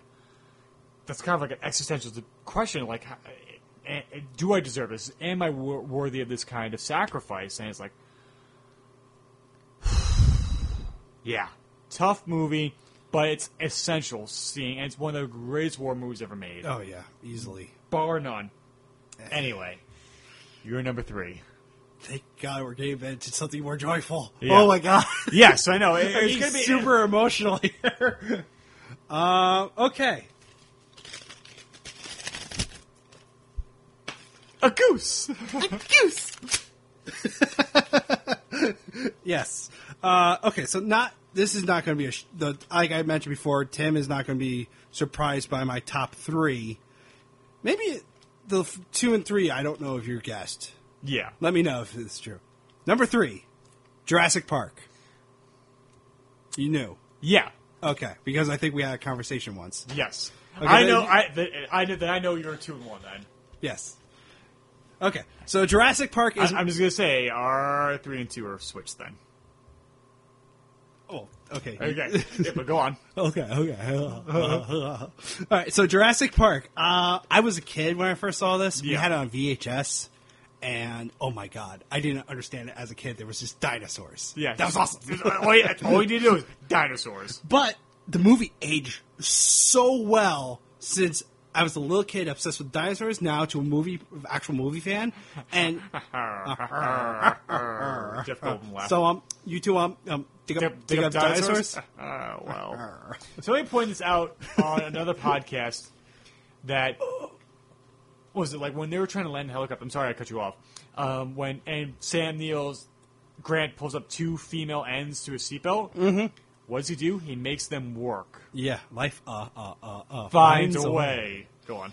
Um, so yeah, I was a little kid when I first watched this movie, but like rediscovering it as an adult, it's so good. Yes, the story is brilliant. Uh, the and this was groundbreaking uh, C G I. But it, work, it worked so well because the C G I was also uh, co- like coincided with uh, puppetry. Yes. Whenever it was a close-up, it was a puppet. When it was a distance or a wide-angle shot, it was it was C G I. Yeah. So it worked, and it looked brilliant. And today, it still beats out a lot of movies that has poor C G I. Yes. Um, and it's I, honestly, it's so much fun, this movie. Um, it has everything that you want. It has the the awe, the awe, the grandiose of these dinosaurs, the like you, the wonder of it all. But it also has the horror of the predators getting out, and it's all of a sudden a man versus nature survival movie. Yeah, and you, you have Ian Malcolm. I mean, come on, like you have to, you have him to deal with. Uh, I actually had the privilege. Uh, I don't know if it's a privilege or not, but I just took I took the opportunity to uh, buy the audiobook of Jurassic Park, mm-hmm. and the differences. Like, it's, it's tone wise, it's very different. It's very different. Yeah, tone wise, it's very different. They're, they downplay the majesty yeah, of the situation, just, and they play it up as like hard like science fiction at this point. Yeah, but like. Um, like the key differences between the book and everything. Malcolm dies. Yeah. He dies of infection. Hammond dies. Hammond dies by uh, the um, smaller dinosaurs. Compies, the, right? Comp- Compies, yeah. yes. Yeah. Um, fuck, what's his name? Uh, Mal- Muldoon, the hunter. Muldoon lives. Yeah, he uses like R P Gs at one point, or rocket, or like some kind of like rocket launcher yeah, at one the, point. Gennaro lives. Yes. And Ellie, uh, yeah, Ellie lives. Gotcha. So, I mean, Ellie lived in the movie, too. Yeah. But so, like, the people who lived and died changed. Mm. But it, for the movie's sake, it worked. Yes. I mean, they're, the book is the book, but the movie is the movie. So it's very, they're it's pretty much take the same blueprint, but then build off it whichever way you want. Right. So, that being said, the movie was brilliant. And...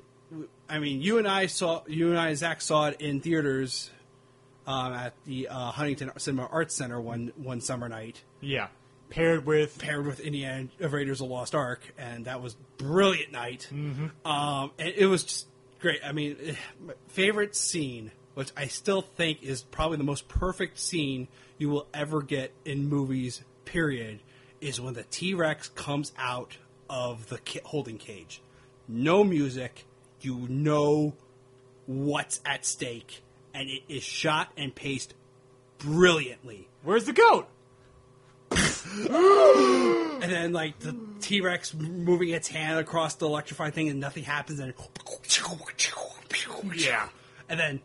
Goosh. Goosh. And then it roars, and just like, oh, shit!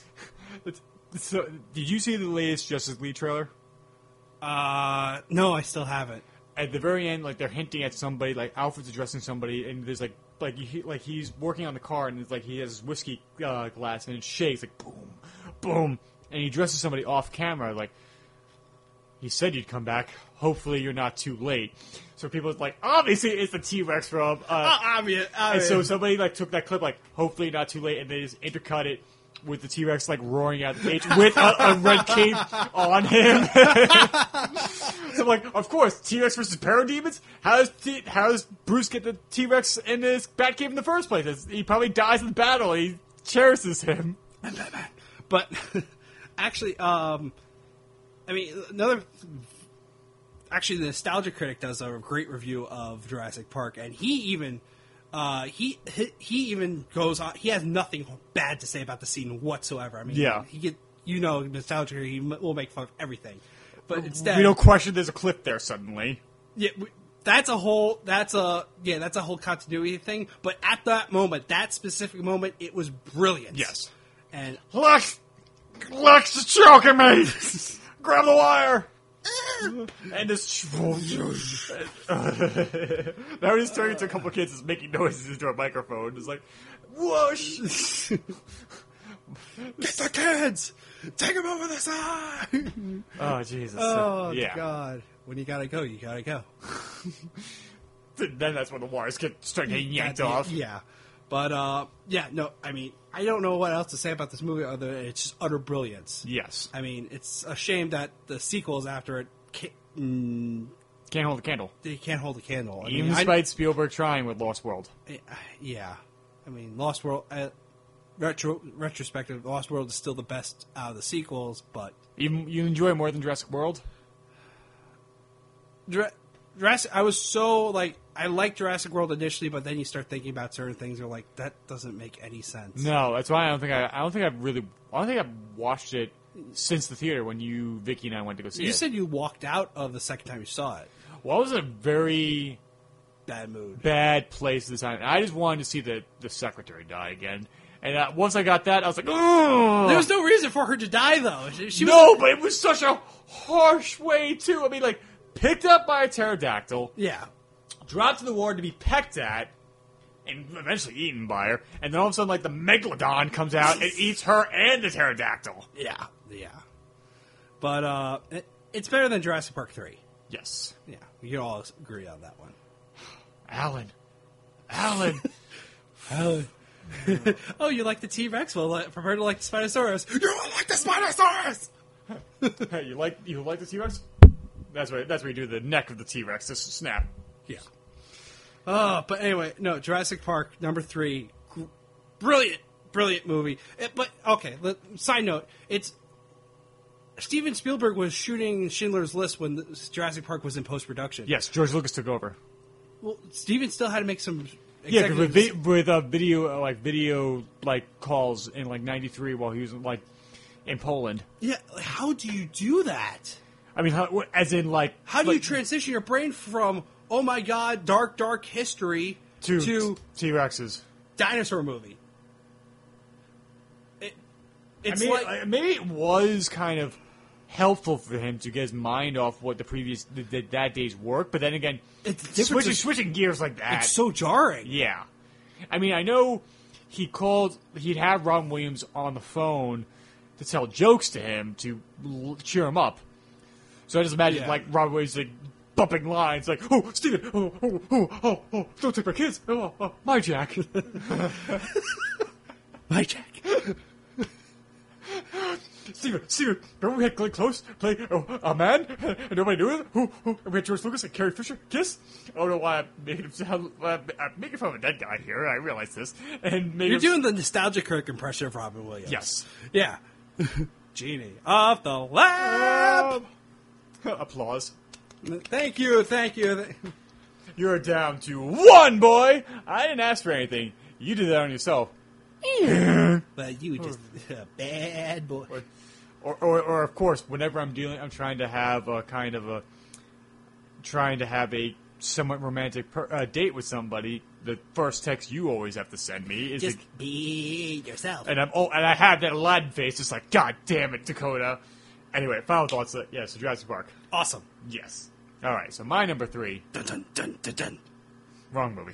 Oh, sorry. But close. Dun dun dun dun dun dun dun dun dun. Yes, Jaws. Dun dun dun dun. It is the perfect blockbuster. It is. I know some people don't consider it a horror movie. I do consider it a horror movie. It, it has horrific moments at it. It was Mark. Well, it was a horror movie when it first came out. Yeah, I know. Like some people, like I know, like. Andy and I, when we did our top fifteen horror movies, we kind of kind of split hairs, like, if this is a horror movie or not. Is it a thriller with adventures? Parts of it, but... I was first introduced this on V H S. It's, like, one of those things I saw on T V. I'm like, what's that about? And my mom's like, oh, you have to see this. If you like movies, you must see Jaws. Yeah. Rented it. And, like, the opening scene uh, Chrissy in the water being thrashed about and pulled back and forth, and uh, and then eventually, like, she's screaming, she's like, like screaming the Lord's Prayer. She's eventually dragged down under water. Yeah, and you just hear the buoy sound echoing out around, and you're like, whoa! And I'm like, holy shit! I mean, hell, one hundred Scariest Movie Moments list done by Bravo. Number one with a bullet was the opening to Jaws. Yeah. And it, literally, the summer of nineteen seventy-five, nobody was when, in the water. It's kind of like Deliverance. Nobody went camping after Deliverance, all right? Like, Coleman almost went out of business because of Deliverance. um, so, like, Psycho made afraid to take a shower. Jaws made you afraid to go in the water. Any water. Bathtub, swimming pools, pool, lakes. Lakes. I mean... subconsciously, whenever I dip my toe in the water and uh, when I'm on the beach, like, I, Jaws is always on my mind. I'll, it'll never leave me. I, okay, this is gonna sound silly, but as a when you I was, know when I was a swimmer, when I was like in deep water swimming, like doing like a workout, I just look at the bottom like, is there any sharks down here? I don't know why. Like, they came through the fucking like filter system and like can breathe chlorinated water. But, I, yeah, you have to check for sharks when you're swimming in that pool. Dakota, pipes! Pipes! Oh, right. If the Vascals can get around. It's just Hulk and Jaws. Yes. And so, I mean, this movie is just pure filmmaking perfection on Spielberg's path, and it's only his third feature film. And then you hear about the stories about oh, making yeah. it, and, like, how it went one hundred fifty days production-wise, because like, 'cause they shot out in the ocean, Martha's Vineyard, and how terrible it was. Hell... So I posted a uh, link on the Real Fans group where it's like, um, like shooting Aquaman in water is ma is making it t is hard on the production. I was the first one to comment. I I wrote, like, in parentheses, radio static. The shark is not working. I repeat, the shark is not working. Radio static. It's like every, like ten likes because like everybody knows like all right, the shark is not working because it can't work in this water. Wait, so Aquaman's being shot in the actual ocean? It's part of it's being shot in Australia and in the ocean, yeah. And yes. And a lot of it's of course still shot in uh, on like green screen sets, like uh, but it's still underwater in in green screen uh, environments. Yeah. If you're on the ocean, yes, that's one thing. And it's shooting on the Gold Coast in Australia with James Wan, who's a native Australian, and is bringing so much um, industry. It's bringing so much money to Australia, which I think is really good. Yeah. Um, so yeah, I mean, how Spielberg covers his camera angles and how he blocks the scenes. Roy Scheider, Richard Dreyfuss, Robert Shaw's performance. I mean, what can you say? It's just it's it, it shouldn't have worked. Everything was stacked against it, and yet they pulled it off. Oh, my God. And then when they did the fortieth year anniversary back in twenty fifteen, I went to go see it at, at Allen sixteen, and, like, I'm like, I, I see, like, ninety-eight percent of the people in this movie probably have seen this movie, besides the little kids that their parents have been, been dragged here by their parents. Richard Dreyfuss digging around Ben Gardner's boat, and the head pops out. The entire theater screamed, and I'm like, I know this is happening. Ben Gardner's going to come out missing an eyeball, and yeah. you still jump. You still jump, yeah. And then, like, you know what's going to happen, but there's some things you just are going to jump at. And I still jump, and when, when Hooper's in the cage, Hooper, Hooper, when Hooper's in the cage, and he's just waiting, and then Jaws comes from behind and knocks into him. But either way. It's not the worst body double. No, you can tell it's not. It's not Richard Dreyfuss, yeah. but at the same time, it's funny. Uh, Dick Warlock is the guy who doubled for him, and Dick Warlock uh, was Kurt Russell's stunt double for years, and he was actually Michael Myers in Halloween two. So huh. That's actually a little fun fact for it. More you, well, you know. know. Um, then there's Robert Shaw's Indianapolis speech. What? Uh, it, I think it's my it's my favorite movie monologue. And that's like also the first time like publicly they talked about the Indian. Yeah, because it, it, it was top because it was top secret for years. Yeah, yeah. And then I love the moment when like Rob Shaw finishes a beer in one gulp and crushes it, and then Dreyfuss finishes his coffee, crushes, crushes the coffee cup in his hand. uh, Brody drops a canister of air. Uh, air. You screw around this thing, it's gonna blow up. Yeah, it's real fine equipment you brought in here, Mister Hooper. I, well, I don't know what he's going to do. Maybe eat it, I guess. I seen him eat a rocking chair Can once. Can we all agree that we all know shooting an air tank is not going to cause a colossal explosion? No, of course it won't. Wouldn't. unless it was filled with oxygen, then it was a different story. And even Peter Benchley brought that up to Spielberg, like, nobody's going to buy that. It's like, I don't care. If I've had it for two two hours, they're going to buy the next five minutes of this, including the shark blowing up.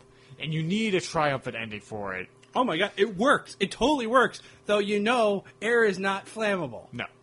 Like I said, if it was it was O two, pure O two, and he shot it, then yes, you will destroy the shark in that manner. And I remember what my mom said when she saw it, like, that happened, the entire theater erupted into cheers from it. I like the fact that Steven Spielberg was not even on set for that final because shot. Because he felt the, the crew was going to perform a mutiny and throw him overboard, the, which yeah. became a, it's become a thing that every movie he's done, he never directs the last shot. Yeah.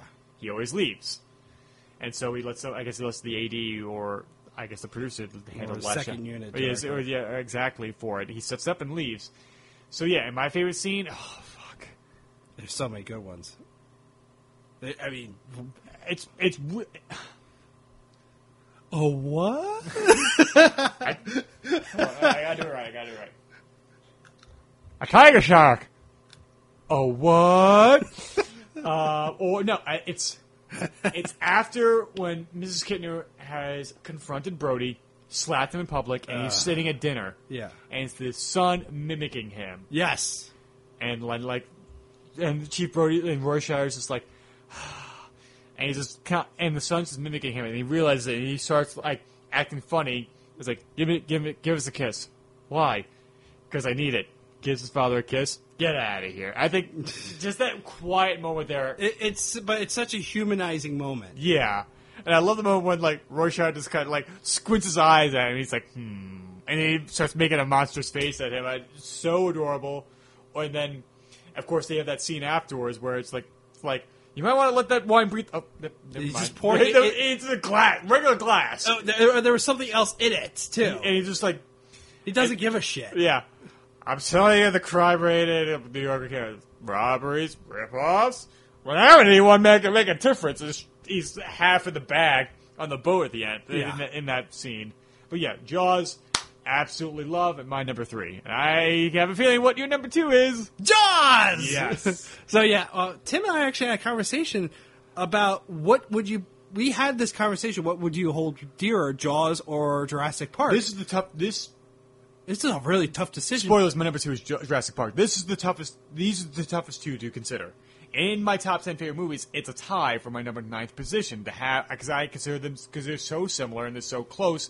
I have to consider them in the same yeah. position. But for me personally, like if I was to choose a movie to watch, like if I had Jaws in one hand and Jurassic Park in the other hand, I would more than likely go with Jaws. Gotcha. I don't. It's hard to explain why. But for some reason, Jaws is oddly refreshing to me. Mm-hmm. Maybe because of how like bright it, it like it's br- a bright movie. Right. Generally, there's very few scenes shot at night. There's no dark colors. It's a bright, summery movie with some horrific shit going on. It's a perfect Fourth of July movie. It's a perfect. For- it's a perfect summer movie. Yes. Um and. Yeah, it's amazing. Um, Bio T V's like hour and a half documentary on the making of Jaws yeah. is by far one of my favorite documentaries. Not the best documentary yeah. I've ever seen, but one of my favorites. And them going into detail about how this movie was destined to destroy Steven Spielberg's career. Yes. I mean, if he was even like a slight percentage of a lesser director than he what he was, his career would have ended after Jaws. Yes. But he made it. And, like, they made it on the fly, essentially. And it was just the worst worst options they gave Spielberg with. And he, we're still talking about Jaws today. It's yeah. still considered the best shark movie ever made. Oh, my God. And, I mean, the characters are great. I mean, who, oh, everyone remembers... I still love the fact that I made the comparison between Cornelius Fudge of Harry Potter and the mayor of Amityville. They're the same. Amity Island. Amity Island. Yeah. Because they are the same character. They are the same person. It's such denial and one keeps save face. That and they want the the greater good protect. The greater good. Thank you. They want to protect them. Yes. So, but favorite line in the movie obviously is, you yell barracuda. People go, huh? What? What? You, you yell, yell shark. shark. We got a panic on our hands on the fourth of July. And that scene, the shot of that movie just done on the on the uh, it's all one take. Yes, and it's it's the it's the ferry that moves. Yeah. And the actors that move throughout it. Yeah, I mean, this is the brilliance of Steven Spielberg, that the characters are always in motion. Yes. And the camera is static. Like, I love that. And obviously my favorite shot of the scene is uh, when the shark attacks uh, the little kid. And the zoom in on Brody, mm. the vertigo zoom is yeah. just by far my one of my favorite shots in all of mo- all the movies. Yeah, and it's like, it's it's kind of funny. Like after that, you couldn't do a vertigo shot without people comparing it to yeah this. I mean, like hell, there's even a vertigo shot in Lord of the Rings: Fellowship of the Ring. Yes, there is. When they when the ring race finally arrive on the road, and and like realizes like, oh, we're surrounded now. Yeah, but go on. But, uh, yeah, no, I mean, the movie's just, for me, it's such a great movie. Lots of character. I mean, the characters between uh, Brody, Hooper, and Hooper! Quint, and Quint are great. And you, the animosity between uh, Quint and Hooper is there. Um, I mean, like I, I also read the jo- book Jaws, much like I did, with, except I didn't read an audiobook. I actually read it. Um, and the book Jaws is great. However, the book Jaws is about the struggle between Brody and everyone else, and the shark is the antithesis of making all this bad shit happen in Brody's life. Mm-hmm. Like, Hooper arriving and banging his wife was a ma- big chunk out of the book. It was a main point, and then... Which kind of leads to when Hooper dies, it kind of leaves it kind of questionable that if Brody let Hooper die... Much like in the book and the movie, yeah. Hooper goes down in the cage. Yes. And much like in the book and the movie, the shark breaks into the cage. Yeah. That's when the movie and the book ends. And he was supposed to, I think he was supposed to die. And he was supposed to die. It's just uh, they didn't get the dummy inside the cage when the shark, when they... When the real shark footage yeah. got caught in the cage, the Australia footage, and it freaked out. Yeah, just, it was perfect, but there was no body in the cage. So they're like, all right, we'll just shoot like him escaping the cage and showing yeah. up at the end. But it works in the movie because Hooper doesn't sleep with Brody's wife. No. But there is that one scene... In the kitchen the, scene. In the kitchen table, you can see the kind of... Chemistry. Yes. So, yeah, like, like there is a... You could, let's say, that's like the remnants of that subplot there. Yeah, but the movie itself, just focusing on Brody and the shark, was great. And I don't... It still blows my mind that this movie was this good under the circumstances it was made. And by far, it's still one of the best movies I've ever seen. Yeah. Uh, it, easily, it was like, oh my God, this is, you pop this in and it's enjoyable. Any time of year, anything you do, it's like you pop in Jaws, you will love it, and you turn phone in like two hours, it's just pure entertainment. Yeah, exactly. And, yep. Let's talk about Jurassic Park again, Tim. Yep, my number two is Jurassic Park. So I was introduced to this movie when I was a kid. I'm pretty sure we had two V H S copies because we loved it so much uh, of Jurassic Park. And it was one of those movies when I saw it at a very early age, along with Terminator and uh, Back to the Future, that got my first love with movies. Like, and so that's why, like, that's why my, my obsession became started was because of those three movies specifically. I think that's why I love science fiction. That's why I love action movies. That's why I love time travel. I mean, that's why I enjoy dinosaurs and stuff like that. Mm-hmm. So, all those are things that are, are the genesis of all the things that still permeate through me today. Started with these movies, and Jurassic Park is a big part of it. And it's just. Every scene is just wonderful, and like Spielberg's, it's like Jurassic Park is the culmination of both the filmmaker who made Jaws and E T Mm-hmm. Because there's the splendor and wonder and heart of E T with the thrills and horror of Jaws in it. Right. Like, like Ellie gets the power back on. Mister Hammond, I think we're back in business. And the raptor bursts out of the cage. And, and uh, she's like, Jesus Christ, and slams the cage door on him. And the world's fakest arm. Like, oh, Mister Arnold. I, I love like, the model of, like, the animatronic uh, raptor grabs onto the cage and is, like, stuck to it. He's like, ah, I'm stuck to the cage. This is my impression of Garfield. And it's like, and she's, and... Ellie's, her leg slamming the gate closes. She's hobbling away towards the stairs and then just she's running from the foreground to the background, mm-hmm. dragging her flashlight, and then all of a sudden the raptor legs land in the foreground. And like, oh my god! And of course, the as we mentioned before, the um, the T-Rex escaping the paddock, and then the chase afterwards. Once they have like, let's can we risk moving uh, him? Please chance it. Uh, and then of course, uh, that's an impact tremor. That's what it is. So it's a fairly alarm. Come on, come on, come on! Let's get out of here. Let's go, go, let's go, let's go. Must go faster. Must go, go faster. faster. Shit! Shit! Objects and objects in mirror appear closer than they what they are. And of course, I love the Toy Story two uh, parody oh, yeah, of it. When, when Mister Potato Head looks in the mirror and sees Rex chasing after him yes. in, the, in the toy store. Uh, um, I'm from Mattel. Well, not uh, really uh, Mattel, but a company just, that was purchased by, by Mattel. Mattel. Buzz Lightyear says, like, oh, okay. Uh, okay. um, and of course, there's the... Uh, uh, what are they doing? Oh. Feeding it when they feed the raptors, the, the cow, oh, yeah. and you just hear it get ravaged in front of them. But what makes that scene great you is... You don't see anything.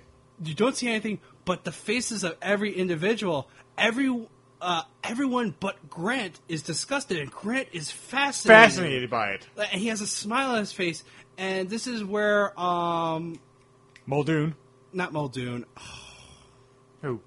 Gennaro, no, the, Hammond. Hammond, thank you. Hammond is w- just watching Grant. Yeah. Because I think he, in Hammond's mind, if he can convince Grant that this park is set. Yes, because it, like his name carries so much weight in the paleontologist world that it's like, a sign-off at him, it's like, pfft, you put that on a poster right there. Exactly. And he's like, and you guarantee what's going to happen to it. And, um, and of course, there's the blending of C G I and animatronics. I mean, I love the moment where it's like, you're in the Jeep, no, you're in the Ford Explorer with uh, Grant and Malcolm in the foreground. The animatronic T-Rex bumps the truck, and the C G I version of the T-Rex walks away. No, it's and so- it's, it's seamless. And, of course, like, I, w- I always call this part the n- nightmare fuel when they the kids turn on the, the flashlight, they're trying to turn off, and it's like you hear the T-Rex approach, and it cuts the bird's eye view looking through the translucent uh, roof of the Explorer, and they go quiet, and then boom, the T-Rex bursts it, and I always go like uh, nightmare fuel in three, two, one, yeah, burst through, and and they're holding up the glass. It's the only thing that's separating them, and yeah, it's like, the tongue is working, and, and like and oh. it's, it is the roar of it, and then of course they turn the truck over and it's squishing it, it's right into the, yeah, I mean, it's fantastic. And I think my favorite scene in the movie, other than maybe when Hammond's trying to eat is eating the defrosting ice cream with Ellie, and they're talking about like if he's still deluded to thinking that he can he can the, gain control of this, and it's obviously like, of course you're not going to have control. This is something that if it's there, Titus, it was something that man was not meant to disturb. Death has always surrounded. It is not of this earth. Um, yeah, the, it's something they shouldn't have tampered with, or mm-hmm. the it might be. It might be the ending of trying to escape the raptors from the, the kitchen to the that, control yeah. center to the that whole ending sequence. And I love I, I love the fact where they get the power back on and the phones. Mister Hammond, the phones are working. The children are right. The children are fine. Call the mainland. Get the get the damn helicopter here. They're coming through the glass, and just it, boom, boom, boom. We hear the gunshot from over the phone, and, and Hammond screams Grant's name. Yeah. And of course, the piano theme at the end is fantastic. Oh, I just love it. This, this number two, and number three were the toughest ones to fi- yeah. figure. But let's round it down. Let's yeah. get down. One to last quick thing about Jurassic Park, which is from the making of uh, the T, the model T Rex that they have was not supposed to get wet. No, that's what, and like, it was a last-minute decision to make it rain, and then everyone's like, "Oh, because it, it was shiver, because all the, well, the balance." That, it's like, well, we don't know what, like, like we, like Steve, we don't. It wasn't meant to get wet. It's like, well, what happens? Nobody knows. And so they would turn on the, the water towers, and it would absorb rain, it, and it would start war and start shivering like it's cold. And then after every take, they shut the water off, and people run up with chamois and start because. It would help with C G I because there's more there's more texture in there to hide the lines for it. It's shot at night and everything. Yeah. And it just adds intensity. Yes. And I think it's for the best, and because it's it was calibrated to be a certain balance to the the dinosaur, and throwing in the water just threw it off, and it's trying to compensate for it. That's why it's like it's shaking because all the pneumatics are not working properly. Yeah. But yeah, I just thought the line of nobody knows. Or I love when Phil Tippett was supposed to do all the stop motion effects before they decided to go a lot of the C G I mm. instead of just animatronics and stop motion. And he came up the line when he saw the first test for the C G I. I guess I'm extinct. Yeah. Which then is like, we're out of a job. Don't you mean extinct? Ha ha ha ha ha ha. And of course, uh, his, his C G I became overused and kind of abused, and like before you even knew what you had, you patented it, you packaged it, and you slapped on a plastic lunchbag, and you're trying to sell it, and you're selling it. Anyway, your number one, sir. This is not good. My number one is not going to be a surprise to anyone who knows me. Yeah. Not only is this my number one Spielberg movie, it is my number one movie of all time. Of all time? Of all fucking time. What is it? Raiders of the Lost Ark. You bastard. It's such... To me, this is as perfect of a movie as you can get. It has everything. It has action, comedy, drama. It is. It just sucks you in with its story. It literally sucks you in with its story. uh, and the characters are amazing. The the villains are amazing, and it just looks amazing. This movie's just amazing. I don't know what how to articulate how much love I have for this movie. As a kid, this as a kid growing up, I loved this movie, but I, as a kid, Last Crusade was my favorite. Mm. Over time, I I've grown to love this movie even more than Last Crusade, and even more than any other movie I've ever watched, because it's just something. It's so hard. It just it feeds your sense of adventure because it is the quintessential movie that makes adventure movies. Mm. I mean, there were adventure movies before, but this this defined what an adventure movie should be. Yeah. What the character of the main movie should be. I mean, you have games like Uncharted out there, which is like a modern-day Indiana Jones movie. You have a grave robber as your main character, and he's going through some some of like the like. Some campy shit, but it make, it works. I mean, Uncharted is like the game. Uncharted is like a love story to Indiana Jones, but just set in a modern era. Yeah, even but, Tomb Raider before that, and Tomb Raider before that. It, I don't know. I don't know. It just it for me. This is just the perfect movie. And if anyone says, "Hey, let's watch Raiders," I am right there with you, and I will sit and watch that with a smile and unsuccessfully try to control myself from quoting the entire movie. Because I will quote it. Yes. As it's going. I, I, I don't know. I just, I don't know how else to say other than that this movie is just, it's a masterpiece to me. Mm. I, I don't know what else to say. I, I love it, and it's wonderful. I mean, I prefer Last Crusade, but this is it's so fucking good. I mean, at some points you think Raiders, like there's some parts I think Raiders is much better than Crusade. I mean, like, you could say some of the action sequences are more unique and more creative in this, like, mm-hmm. but, um, I mean, the introduction to Indy, the oh, first yeah. adventure, the yeah. top men. Top. Uh, I mean, how many jokes and inside jokes we've spun out of this movie. Seeing it on the, so bad. Seeing it on the big screen on thirty-five millimeter film paired with Jurassic Amazing. Park a couple years ago. I mean... Yeah. Actually, I forgot. I forgot my, much my favorite scene of the movie. What's your favorite uh, scene? I mean, there's a lot to like in this movie, but honestly, the shootout in the bar. Really, it's one of my favorites. I mean, I feel like feel like cheat like I'm cheating if I mention the truck chase, even though that was spectacular, mm-hmm. especially with when Indy gets hurt and thrown out the front of the wind yeah. windshield, and then his comeback to take the truck back over, which is amazing. Um, I mean, the ending's perfect where all the Germans get their comeuppance. I mean, you feel bad for some people who are just there. Yeah, but at the same time, they're Nazis anyway. Yeah, Nazis bad. They're, yeah. they're not Germans, they're Nazis. Yes. But um, the shootout in the bar really set the tone for, okay, this is the action, this is the action you're going to get. Yeah. And it delivers. And the rest of the movie, you just that's what you want, and that's what you get. Uh, and it just also some of the jokes, I mean, like, shoot them. Shoot them both. And, like, in the end, the guys who were wrestling each other look at each other and then point the gun at the guy who's going to kill him. And you see the silhouette of the guy. Yeah, get shot up. Get, get killed. Or he's on the bar getting crapped and he just, uh, to Marion, whiskey. whiskey. She hands him a body, bottle of Johnny Walker, and he bashes the guy over the head before the bar gets set on fire. And it's funny, like, whenever Justin and I say the word whiskey, we can't say it like that. We have to say whiskey. uh, and just, uh, I mean, also, maybe, it's so hard to choose because there's so many good scenes. I mean, the him going down to uh, the, the map, layout, the, the map, map room. room. Oh, I think that's my favorite it, scene in the movie. The build up and, and the, the music, the score to it. Oh my god! And, and island like effects for that scene. And then when you finally, when he finally identifies it, the joy on his face and everything. Oh my god! Indy, why does the room? Why does the floor move? Asps. Asps. Very dangerous. You go first. You go first. You see, Andy? I told you it'd be all right. Oh, my God. It, oh, my God. Okay, maybe I take back the bar scene.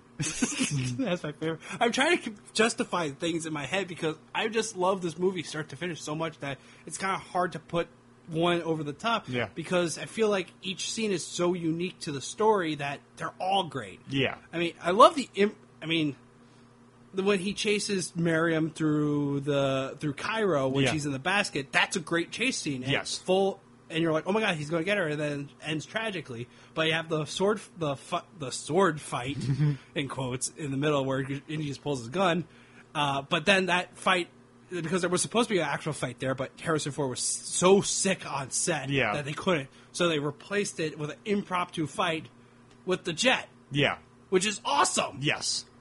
Another awesome scene with another awesome explosion, and you're going like, oh my god, this movie. Jones. Oh, God. So, it's funny, when I was on Holy Badcast earlier this week, mm-hmm. um, Jamie pointed, uh, the co-host Jamie pointed out to when Batman's in his first night out trying to take down the truck. Yeah.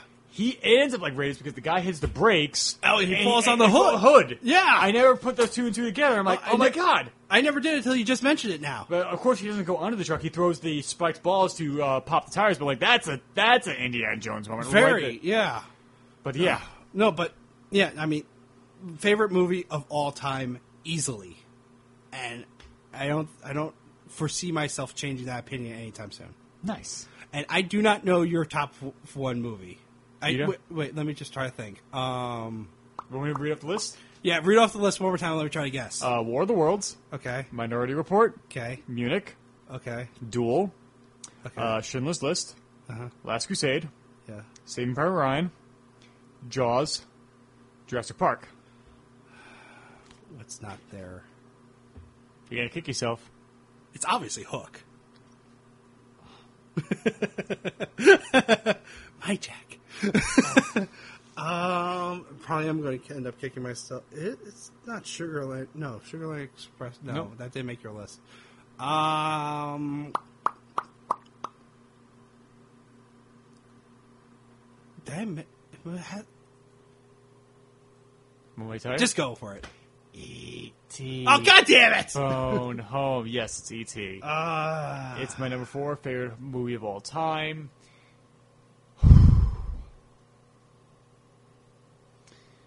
I remember seeing this the first time when I was a kid. It was not a Spielberg movie that we had, but we didn't watch too often because of how scary the setup of it is. Very, yeah. Because of how it is, because it used to scare the crap out of my sister Eileen when it started out in the woods and everything. We see E T like in shadow. We see his weird hands, and you see all and you see all the government people with like flashlights and silhouettes, and mm-hmm. it's all foggy, and you're like, and of course when E T scares Elliot. And everything, so like we didn't. This did not get a lot of replay when I was younger, but I still watched it.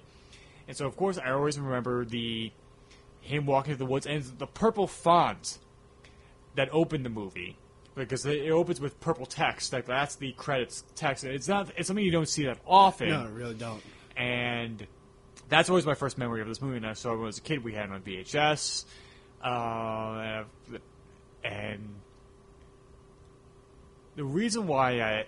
This movie has become my favorite, and it has to do with me in high school. Because of things like I've said, like my family had some really bad troubles in high school, and I, my closest friend like got into a relationship, and it's kind of one of those like things like, I, I'm it's like my first like serious girlfriend, so I can't spend as much time with you. And it's a time when I really needed somebody. I had never felt so alone in my life. My sisters, my sister Eileen had moved out of the house. Mm-hmm. My sister Steph was away at school. I was here dealing the, with the kind of things that was happening here, and I had nobody. And so the movie about a kid from a, that's in a divorced family, and like his brother and sister, like they doesn't have the closest relationship with, and he feels so isolated even amongst a supposedly happy childhood home in a nice suburb. Find solace in another stranger, and somebody that's outside the norm and everything, and was able to find love and find camaraderie was something that I really needed. And that's why, especially in high school, that's why this became such an important movie for me, because it was it was the movie I needed at the right time. Mm-hmm. And it just it helped me get through so much shit. And I mean, of course, like it's like the Elliot pretending to be sick by putting the thermometer under the lamp to increase the temperature. He puts the heat uh, blanket on his face to make his his, his head hot. Um, he's showing his brother that his aliens come back, and Drew Barrymore comes running at Elliot. Look what I made for you! Burst in and eats his, eats his head. Yeah! And like I love the shot where it's inside the closet, like. Uh, Drew Barrymore runs across and runs to the center frame. He's like, ah! And E T runs into the frame. Arms over his head like, yeah! And it's a joke that my sister and I make fun of because I love it on Family Guy. It's first season Family Guy where Peter kicks in the door and he's wearing a spacesuit. And Chris goes like, oh my god, the government's here! Run, E T, run! Ah! I remember that, yeah. and, and I remember that I texted Sister Steph like, "Oh my God, the government's here! Run, E T!" And she was just, she was right back, ah, with a bunch of H's and exclamation points. uh, and of course, I love when they dress him up as a ghost, and they have to take the, the mother thinks it's Drew Barrymore, thinks it's Gertie, and takes the photo, and the, the flash startles E T. He's like, whoa, and he falls back on his ass, and she doesn't notice because she's pulling out the Polaroid, and then.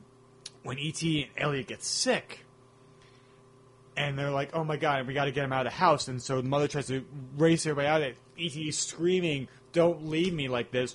They open the door, and the astronaut's there in the spacesuit. Yeah. And never has a spacesuit ever looked so scary. Yeah. And, and he sounds well, like... Hazmat suits. I, I always thought they were hazmat suits. I mean, but it has like the NASA logo and everything on it. Does it? it? I think so. But they were yellow. The, the, the dome was yellow. The, the hazmat you showed, but no, it was the traditional spacesuits. Really? Are you sure about Ye- this? Yes.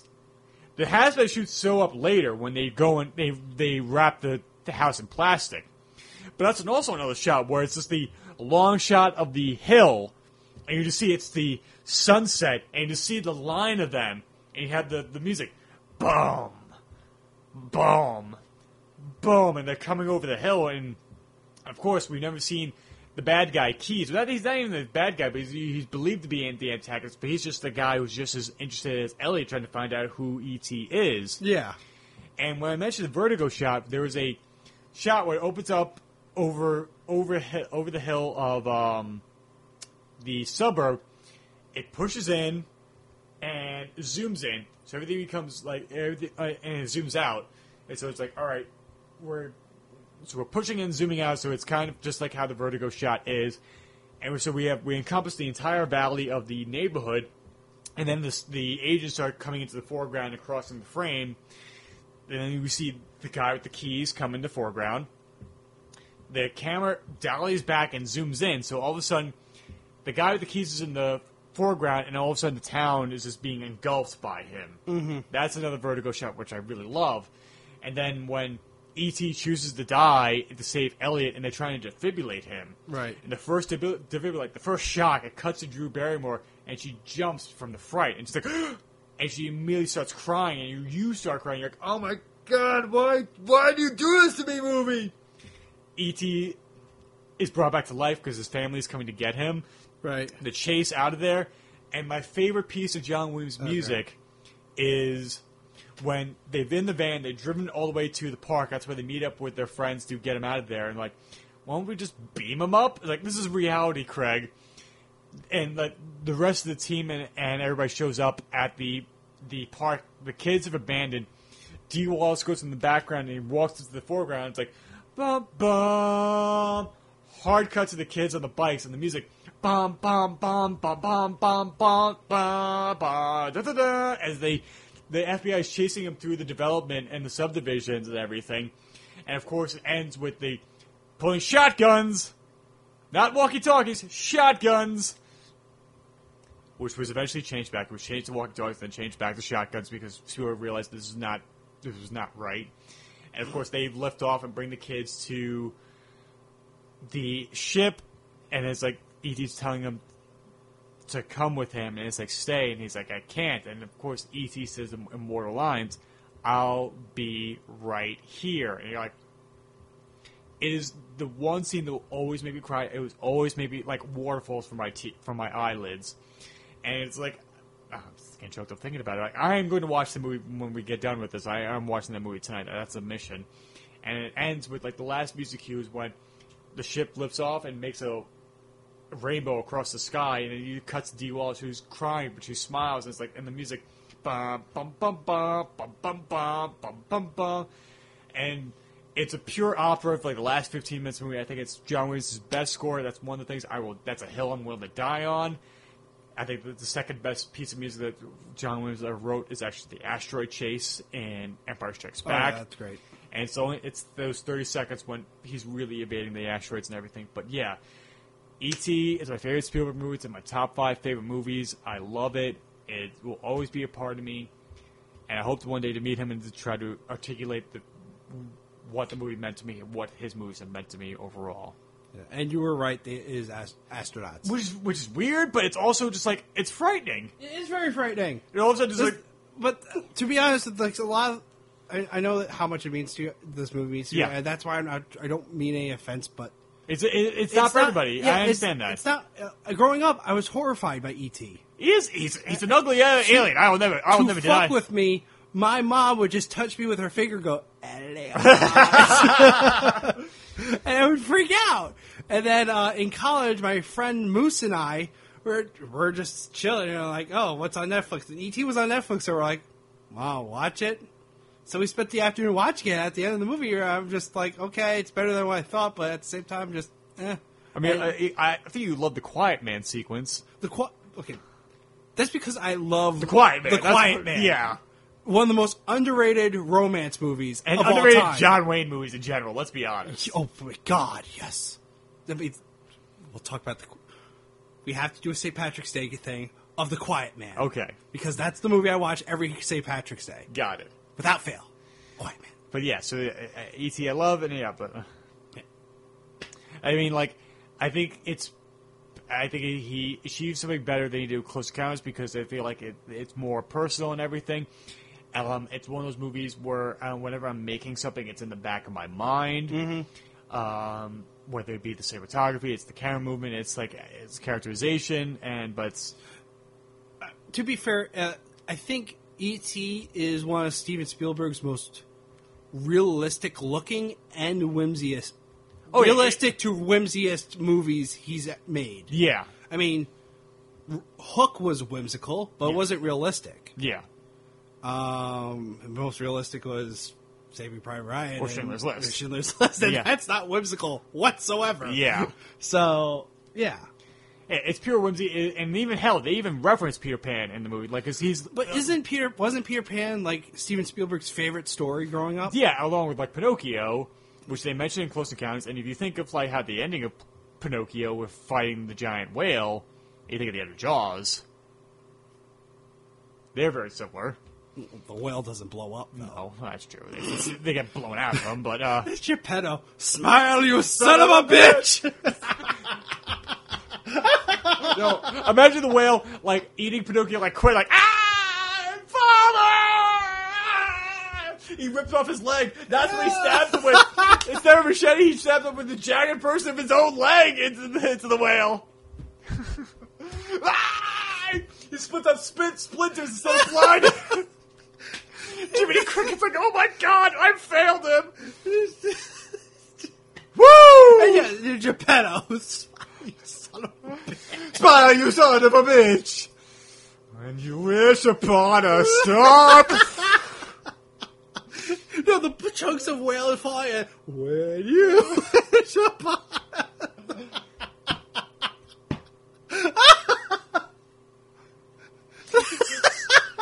Geppetto paddles back on the body of Pinocchio, what's left of it. That's how he uses the paddle back to shore. All right. With Jiminy Cricket, like, like, he's not doing jack shit, but his feet are trying his damnedest to help battle with them. Oh my god. Whew. So, yeah. That's our top ten favorite Spielberg movies. Oh, God. Well, this was fun. Yeah. I'm sweating like a bitch right now. Oh, it's oh fun. Well, you are a bitch, so it's okay. Oh. So, yeah, our, I hope everyone's enjoyed this episode of the Anything Goes podcast. Here's our top ten countdown of Spielberg movies. If you want people to follow you on social media, Dakota, where can they find you? You can head over to d w drawings dot deviant art dot com, where you can see a bunch of my drawings, uh, the Harry Potter podcast, cartoon. Uh, comics and some other comics I have going. Plus, you can get a good sense of some of the reviews I have done in the past. You can also check, if you want just reviews specifically, head over to my uh, to cartoon binge dot blogspot dot com, where you can see some of my cartoon uh, cartoon reviews there. Mm-hmm. No. I have not posted anything new since last podcast because I've been lazy. Just as a heads up. Gotcha. If you want to follow me on social media, you can follow me on Twitter at Timothy Rooney two, my Instagram at T Rooney ten twelve, my Facebook and YouTube page under the same banner of Through the Lens Productions. My latest short film, Jack, is up there with as part of the My Annabelle Creation Contest. Uh, subscribe on iTunes, give us a five-star review, and written review if you like us and you want us to get the word out there. It really helps us. And I hope everybody's enjoyed this episode. Dakota, thank you for being a part of it. Thank you for having me. All right. And, and hopefully next time it won't be over a month since we No, it'll be much sooner. And we're approaching episode seventy-seven, so that means you, Rob, and I have to get together for a very special occasion. Doctor Who? Sure. uh, we'll talk to you again soon, guys, and uh hope everybody's enjoyed this episode. I, I've said it like the third time in a row. And uh, now I'm saying by myself, uh, talk to myself. That's that's chaos, that, Derek. That's chaos, dude.